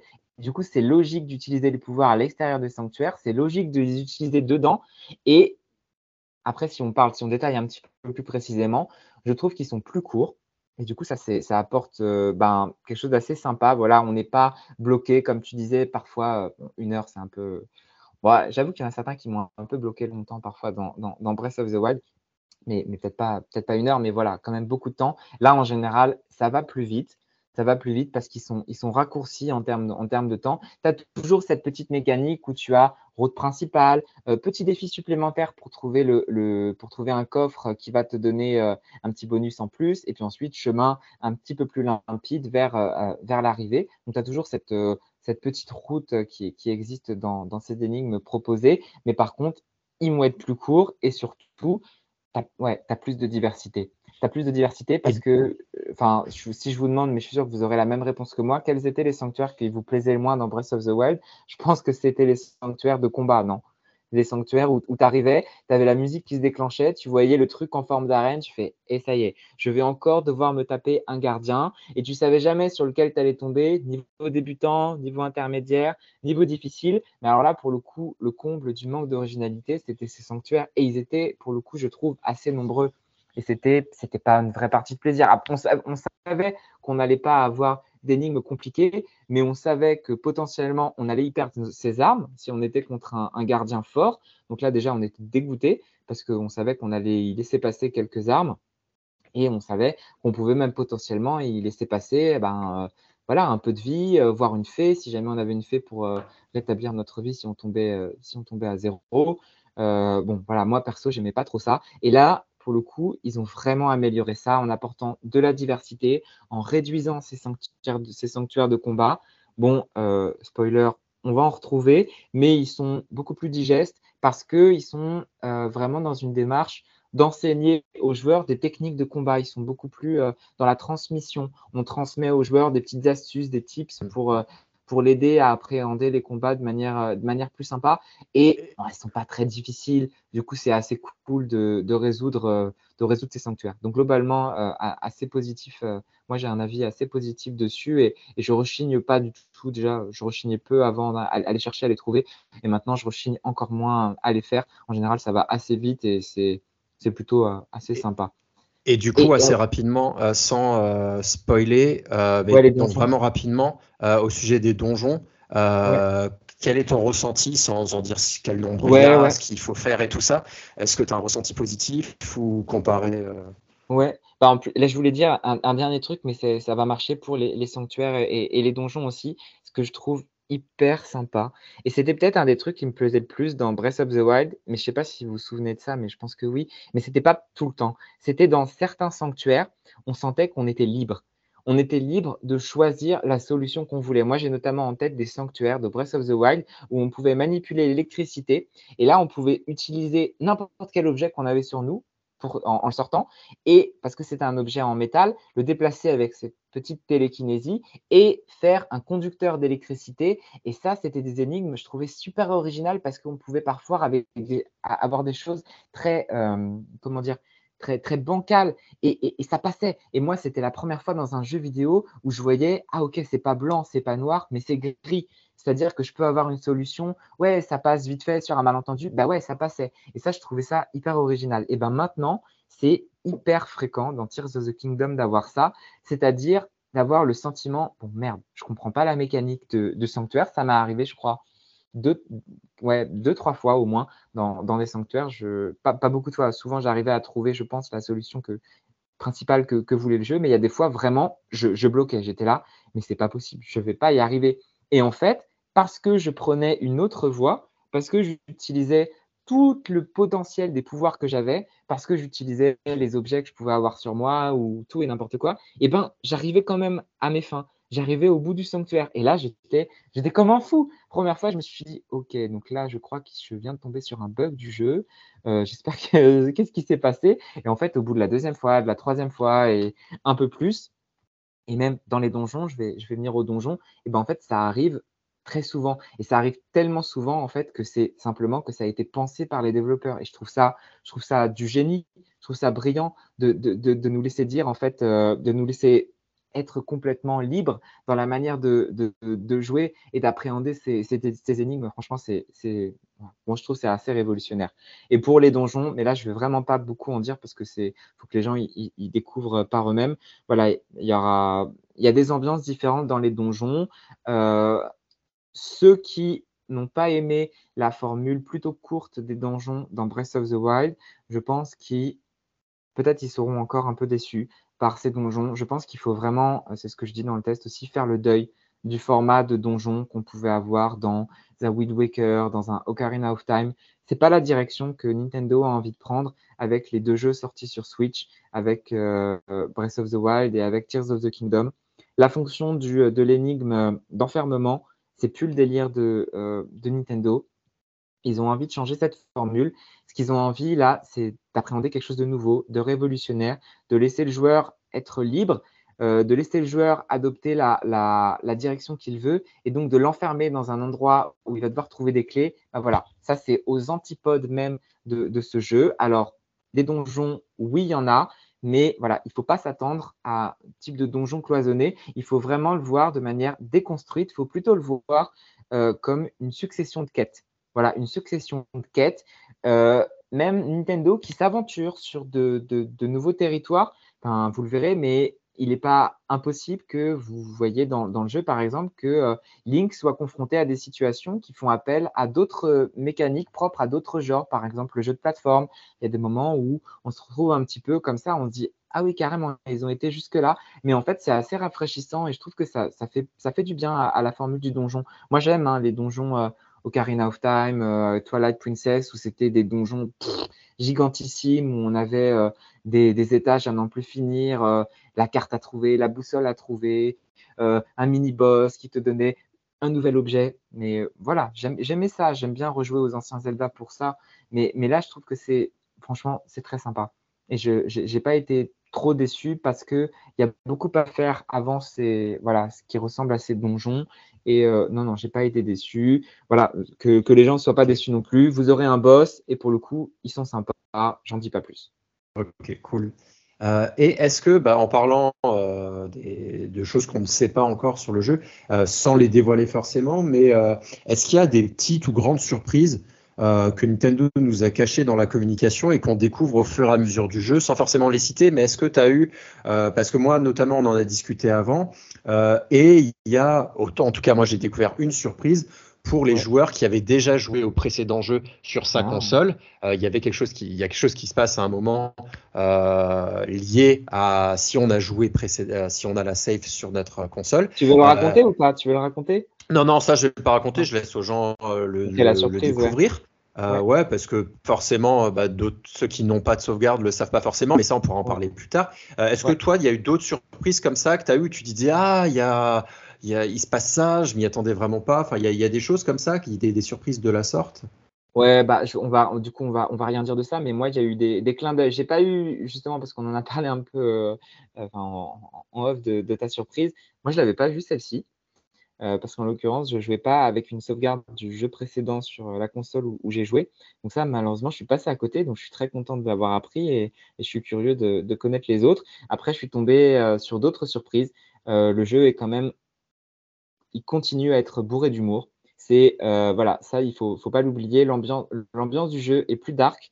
Il y a un côté plus, plus, plus sombre. On voit que les, la noirceur du jeu, la noirceur de ce, ce, ce cette première cinématique, cette première introduction dans le jeu qu'on fait avec Link et Zelda, elle s'est vraiment répandue partout. Le jeu, je l'ai dit, il est plus dangereux, il est plus, il est, il est plus, euh, il est plus rude avec le joueur aussi. Il est plus, il attend plus de choses de lui. Euh, donc ça, c'est constant. Il est plus noir, euh, il est plus tout ce qu'on veut. mais il y a aussi cet humour qui est constamment présent.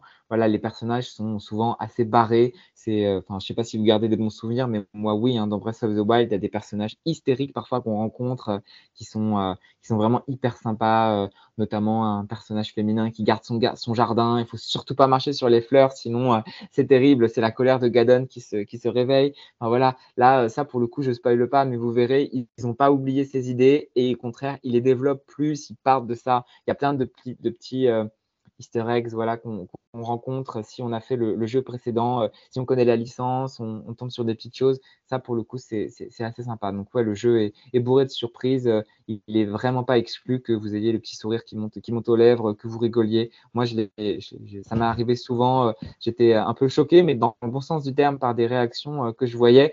J'étais surpris et ouais, j'en rigole un peu encore. C'est vraiment très, très sympa. Il y, a, il y a pas mal de surprises. Ouais. Et du coup, petit melting pot de, euh, je regroupe hein, parce que du coup, euh, parce que sinon on s'attarde trop. Euh, graphiquement, techniquement et bah moi de mon point de vue, j'ai l'impression qu'il tient beaucoup la route. Je le trouve plus beau, plus fin. et après, de ce qu'on m'a dit, le Breath of the Wild était en 900 quelques p et celui-là tourne en 1080p natif du coup. et pour l'instant, j'ai pas eu temps de ralentissement. Mais en tout cas, graphiquement, je trouve qu'il y a quand même un step. Euh, et en termes de musique, euh, si on, peut rapprocher ça dans l'univers euh, sonore visuel, je trouve qu'on est dans la même lignée, quoi, dans une lignée très douce et très accompagnatrice plutôt que surligner, plutôt que surligner l'action. toi aussi, c'est ce que tu as ressenti en termes de technique, de musique? Oui et non, bah, c'est marrant du. Le ressenti que tu as, je l'avais au début, mais bon, il a un peu évolué à, force d'avoir euh, beaucoup euh, quand même retourné le jeu. Euh, techniquement, je suis d'accord que c'est mieux que Breath of the Wild, je trouve un peu mieux. en tout cas, c'est plus joli. Voilà, il y a plein de, il y a plein de choses, notamment dans la direction artistique, perso, qui me plaisent davantage. Breath of the Wild était plus linéaire. Moi, il me plaisait parce qu'il avait un sens du détail. Moi, j'étais comme un fou. Hein. Le village des Caraïbes, Breath of the Wild, je, suivais les personnages, je regardais leur petite vie, je regardais le moindre détail dans les maisons. Je, trouvais ça fascinant, c'était fou. Ça, c'est ce sens du détail était, était incroyable. Il y est encore dans Tears of the Kingdom, mais il est, il est, il est encore plus développé. Ils, ont poussé ça. On voit que la, Switch, elle est, elle, est, au maximum de ce qu'elle peut donner et c'est génial parce qu'on voit qu'elle en, a, qu'elle en a sous le capot et il y a, des nuances dans les teintes. Enfin, moi, j'ai été, frappé. Enfin, on retrouve par exemple, c'est pas un gros spoil, mais la lune de sang euh, a continué à revenir de manière euh, épisodique et ça donne lieu à des, effets de couleur, euh, des choses qui étaient peut-être plus un peu plus brut dans, Breath of the Wild. D'un seul coup, le ciel se paraît de rouge, mais, mais je trouvais que c'était, c'était beau, tu vois, mais ça ne me faisait pas vraiment m'arrêter pour, euh, ou, vaguement, mais pour, pour regarder un petit peu ce qui se passait. Là, je dois dire qu'il y a des moments, c'est quand même super joli. Et du coup, tu t'arrêtes. moi, je regardais des points de vue, je, je prenais mon zoom. Euh, voilà, il y a, y a, vraiment des moments, tu t'arrêtes, tu regardes. Ils ont vraiment fait des coins super sympas, super jolis. C'est très cool. Après, techniquement, voilà, à force d'avoir joué, en fait, bon, il y, a des petits moments, euh, tu, verras, Guillaume, euh, quand, tu seras dans le jeu, ça crache un petit, ça crachote un petit peu, euh, c'est un petit peu dommage, mais voilà, il y a des moments où la Switch, elle arrive au, bout, et heureusement, ça dure pas très très longtemps, mais et pourtant, j'ai voilà, j'ai une Switch récente, c'est un modèle OLED, donc ça tient la route, mais il y a des petits moments où Bon, il y a des toutes petites saccades, mais vraiment, c'est vraiment pour pinailler et c'est pas tout le temps. C'est des moments précis du, un moment précis du jeu. Euh, bon, il faut pas lui en tenir rigueur, ça dure, dure pas bien longtemps, c'est pas dommageable du tout. On passe ce passage et après ça va. Et peut-être même que des correctifs seront apportés pour, euh, régler ça. Euh, autrement, le jeu, moi, ce que je disais dans le test, hein, je l'avais même pas mentionné parce que trop, ça, tient trop de l'anecdote, c'est parce qu'on en discute, mais le jeu est très fluide, il marche super bien, alors qu'on récupère sans arrêt des dizaines d'objets, on explose des monstres, il y a leur boyau qui explose partout, il y a des flèches au sol, on, récupère à la chaîne, ta, ta, ta, ta, ta, ta, les objets rentrent dans l'inventaire, ça, ça bloque pas, on peut tirer, euh, il n'y a pas de problème, on peut, on peut utiliser nos pouvoirs, euh, enfin l'emprise, je veux dire, c'est fou. J'avais un moment, ça c'est un exemple précis, je peux le détailler, mais deux falaises séparé, je dois relier une falaise avec une autre, je dois monter quelque chose en haut de cette falaise. Il faut bien que je trouve un moyen d'y arriver. Je trouve, il y a un dépotoir à côté, il y, a des, planches de partout. Je commence à construire un pont. Mais le truc était immense. Eh ben, je pouvais manipuler cet objet, mais sans problème. Le jeu, il ramait pas du tout. Je pouvais le tourner, le retourner, le fixer, le coller, je montais dessus il n'y avait pas de souci. J'étais pas là en train de me dire Ah merde, ça va être trop lourd. Bon, alors il faut que je fasse étape par étape. Le jeu va planter. Non, non, ça, ça marche super bien. On voit qu'ils qu'ils maîtrisent leur technique euh, à fond. Et ça, c'est hyper agréable. Infiltration, il n'y a, a, aucun bug. Ça, ça marche à fond. Enfin, c'est très jouissif. Voilà. Ça, on remarque que le temps du coup de développement a du coup dû beaucoup avoir de, tests et de, ah, je pense. tests euh, de gameplay et aussi de tests techniques. Tu vois, quand, euh. quand, je jouais avec le jeu sort, j'ai eu un seul moment où le jeu a craché. C'est arrivé une seule fois. C'était même pas si grave que ça parce que j'avais une sauvegarde euh, qui était juste avant. Donc voilà, j'ai pu reprendre juste avant, mais autrement, ça tombe bien. Et, oui, le jeu, bon. Pardon, oui. Les, musiques, tu me demandais. Euh, bah, tout. Si on a aimé les musiques de Breath of the Wild, on ne peut que aimer les musiques de Tears of the Kingdom. Elles sont au moins aussi bien. Il y a beaucoup de reprises de thèmes précédents. La musique est utilisée de la même manière. J'ajouterai quand même un bonus qui vient. On finit par s'en rendre compte. Euh, on s'en rend compte rapidement, mais, mais encore plus parce que c'est assez lancinant. En fait, je trouve que euh, dans Breath of the Wild, il y avait des musiques géniales elles étaient parfois un peu discrètes, mais il y avait des musiques géniales. Mais comment dire, elles étaient euh, diffusées de manière un peu, un peu brute. Tu avais le thème, pouf, le thème, c'était comme si quelqu'un appuyait sur play. Le thème était diffusé, tu l'entendais. Tant que tu restais dans la zone, tu l'entendais. Tu partais, le thème changeait. Voilà. Il y avait ça dans Breath of the Wild. Maintenant, c'est vraiment le leitmotiv de, de ce jeu. Le, symbole du jeu, c'est la main. Et c'est vraiment cette idée de connexion entre tout, absolument tout dans le jeu. Elle est omniprésente. Et même pour les musiques, en fait, il y a des effets de fondu, il y a des effets de liaison, il y a des effets d'évolution où tu as les musiques qui se transforment. Elles évoluent à un moment au fur et à mesure où tu, fais les choses. Je ne rentre pas dans le détail pour que les gens se rendent compte de ça par eux-mêmes, mais ça, j'ai trouvé ça génial. Moi, ça me, d'un seul coup, ça me faisait teindre l'oreille. Je fais Ah, mais ça change. Et du coup, d'un seul coup, tu, tends l'oreille, tu es, hyper intrigué par ça. Ou même la météo. Ils ont vachement poussé, amélioré le. Euh, l'intelligence artificielle du, climat dans, ce jeu. Avant, tu avais un, truc qui était quand même assez poussé. Hein. Dans Breath of the Wild, tu avais la pluie, tu avais l'orage, euh, tu avais la neige. Mais, pareil, c'était euh, les éléments étaient quand même assez, je dirais pas génériques, mais, tu vois, ils s'enchaînaient, puis ils, étaient, ils avaient toujours un peu la même intensité. Maintenant, dans, dans Tears of the Kingdom, je trouve que tu as des, variations dans l'intensité des éléments et pour euh, raccrocher aux musiques, ces éléments peuvent influencer les thèmes musicaux que tu entends par exemple, ou même pas que les musiques, mais les sons en général. Tu vas entendre des bruits de la nature, des oiseaux, ce genre de choses. Et ben, en fonction de la météo, en fonction des courants d'air qui passent, tu peux avoir des échos, tu peux avoir des, petits bruits d'oiseaux que tu entends vraiment au loin. Il y, a il y a beaucoup plus de nuances. Et le jeu, c'est fou quand même parce qu'on parle d'un jeu qu'on a qualifié de bijou. Alors, au moment de sa sortie sur Switch, on disait Ah, l'univers est tellement beau, l'univers est tellement bien ficelé. Et quand on joue à ce nouveau jeu, et là, on se rend compte que, bah, en fait, euh, ouais, c'était magnifique dans Breath of the Wild, mais en fait, maintenant, il y a encore plus de nuances qui a été apportées, et, c'est hyper, euh, hyper gratifiant, c'est hyper C'est ça qui est marrant, ouais. C'est ça qui est marrant parce que j'ai l'impression ouais, du coup qu'on va avoir un autre regard sur Breath of the Wild maintenant avec celui-là qui est arrivé et qui a plein de points va essayer, de, euh, ouais, va essayer de l'améliorer et euh, de sublimer un peu ce qu'ils avaient euh, la recette qu'ils avaient faite.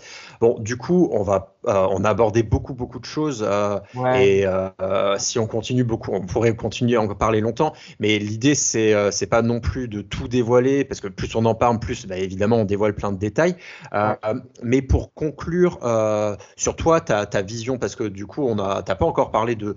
Euh, on suppose, hein, tu n'as pas émis beaucoup de critiques depuis le début, mais est-ce que tu peux conclure en donnant ton avis euh, rapide et concis et surtout sur ce qui toi fait l'essentiel de la qualité du jeu et bah, j'imagine que tu enfin tu lui as mis un 20 sur 20 donc dans ta note donc j'imagine que pour toi c'est un, un grand jeu voilà si tu peux conclure avec ton ressenti voilà.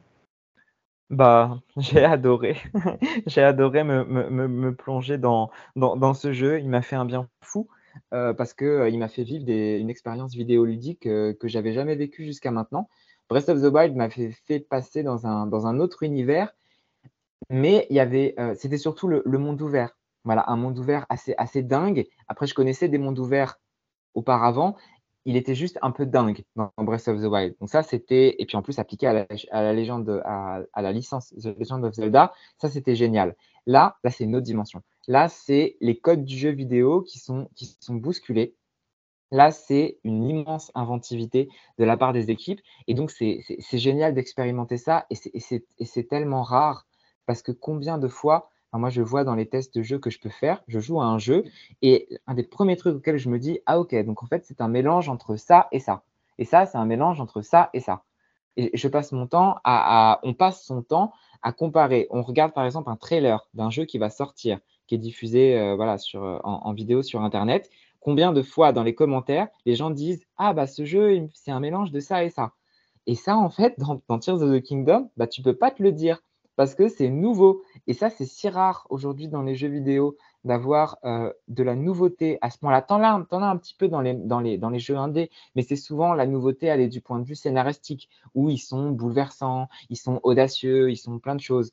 Là, le scénario, il, est, il est, génial. Hein. Je dirais peut-être pas qu'il est, aussi, euh, qu'il est, qu'il est aussi innovant, tu vois. On découvre, je sais pas, pas on découvre pas d'un seul coup que, que Link, euh, bon, je sais pas, je vais, dire des bêtises, mais on, ne découvre pas des, choses euh, complètement, euh, complètement crazy, mais, mais, le scénario est hyper sympa, donc j'invite tout le monde à, faire le jeu pour ça aussi. Mais par contre, du point de vue du gameplay, eh ben, il, est, il est tellement original, tellement, il bouleverse tellement les, les codes de la licence, des jeux d'aventure, que voilà, pour moi, il m'a vraiment hyper plu mais beaucoup, beaucoup, beaucoup. Et, plus j'y joue, plus je, me rends compte de choses et j'ai l'impression vraiment, des fois, je, suis là avec la main devant la bouche, mais mon Dieu, mais qu'est-ce que je suis en train de faire dans, ce jeu? Ils sont fous.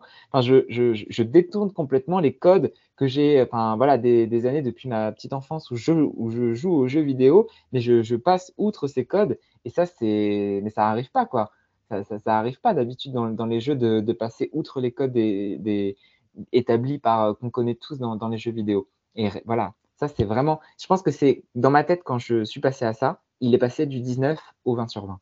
Voilà, parce qu'avant, il était peut-être au 19 au début. Au début, j'éprouvais le, le, même plaisir, mais il y avait ce petit côté, bon, bah, c'est la suite, elle, est trop cool, mais voilà, c'est la suite. et du coup, il n'y a pas, a pas l'exaltation en plus. Et ben, quand j'ai commencé à comprendre ça, je me suis rendu compte de plein de choses. Je te dis, c'est arrivé, ouais, le tournant, c'était à 20h. Et, et, là, je me suis dit, ah ouais, non, non, en fait, c'est vraiment autre chose. Et après, ça a été exponentiel. Après, je, je, voyais plus que ça, les nouveautés, euh, je, je, me rendais plus, compte que de ça. Et donc, euh, j'invite tout le monde et, à faire ça et, j'espère qu'ils auront, le, qu'ils auront le même ressenti et, le, même, le même avis. Bah, du coup, ça pourrait être intéressant d'avoir les retours des, des différents joueurs. Bah, peut-être en réaction à ce PNcast euh, dans la news, mais aussi sur le Discord. Et c'est marrant bah, pour conclure que c'est vrai qu'après Breath of the Wild, on disait mais comment Nintendo pourra rebondir avec un nouveau jeu Zelda? Et là, on va se redire la même chose sûrement euh, en ayant atteint ça. Euh, mais bon, ça, ça sera la question sûrement d'un autre débat plus tard. Euh, quel est l'avenir de Zelda après ça of the Kingdom, ouais, post Tears of the Kingdom. Bah déjà, je pense qu'on va quand même parler, on, parlera avant ça des DLC. Je ne doute pas qu'il y aurait des DLC et, j'ose espérer qu'ils apportent voilà, encore, peut-être pas des nouveautés de gameplay parce que c'est compliqué pour un DLC d'apporter carrément une nouveauté de gameplay, mais mais à mon avis, euh, voilà, du contenu pour profiter encore plus de cet univers. Faut, enfin, moi, je, enfin, c'est compliqué de dire j'arrive au bout. Hein, Zelda, enfin, voilà, c'est compliqué d'arriver un jour au bout, euh, sauf à trouver toutes les, par exemple, dans Breath of the Wild, toutes les noix Korogu, et donc ça, ça prend des, un paquet, paquet d'heures. Mais, euh, mais je pense qu'on sera tous contents de pouvoir y revenir si on finit l'histoire principale à l'occasion de, de, DLC ça, pour le coup, ça va être, euh, ça va être très sympa parce qu'il ne faut pas lâcher tout de suite cet univers. Ils ont créé trop de trucs dedans. C'est tellement, c'est tellement jouissif. Moi, je, le, plus je peux utiliser infiltration, le, plus heureux je serai.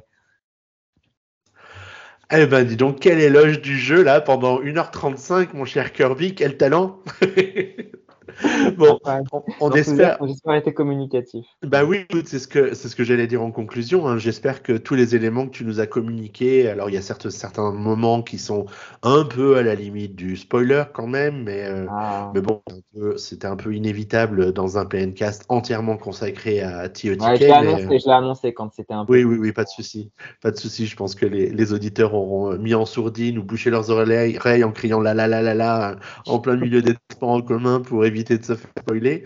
En tout cas, un grand merci Kirby hein, d'avoir euh, partagé ton ressenti sur le jeu avec nous euh, à chaud comme ça, quelques jours seulement après la publication du test euh, sur PN. D'ailleurs, on, invite les auditeurs à, aller lire le test complet du jeu sur le, sur le site, hein, parce que le, le test est spoiler-free, je pense qu'on peut le dire. Hein, as été oui, bah, pas, pas, plus que ce que j'ai dit là, ce, que, que j'ai dit là dans le PN15. Je dis, je dis pas vraiment beaucoup plus de, trucs en plus, donc euh, vous pouvez y aller. Voilà, si ce que vous avez entendu là ne, ne vous gêne pas allez-y avec, avec plaisir. Et je pense pas même que ça gâcherait l'expérience en jeu de, certains. Il n'y a pas de surprise dévoilée. Euh, vraiment les petits moments sympathiques où tu souris, nostalgique, tu penses à des choses du passé. Ça, je ne le fais pas. C'est vraiment pour, expliciter, voilà, essayer d'analyser un petit peu le, gameplay. Et donc, ça peut, être, ça peut même donner envie, je pense, à certains de, d'appréhender le jeu autrement. Peut-être Guillaume, ça peut lui faire même, euh, voilà, lui qui joue encore, mais parce qu'il est au début, comme à ce jeu comme Breath of the Wild, bah, peut-être s'il lisait le test, voilà, et puis il m'a entendu ce soir, et ça, ça, lui permettrait euh, de faire évoluer sa vision plus rapidement.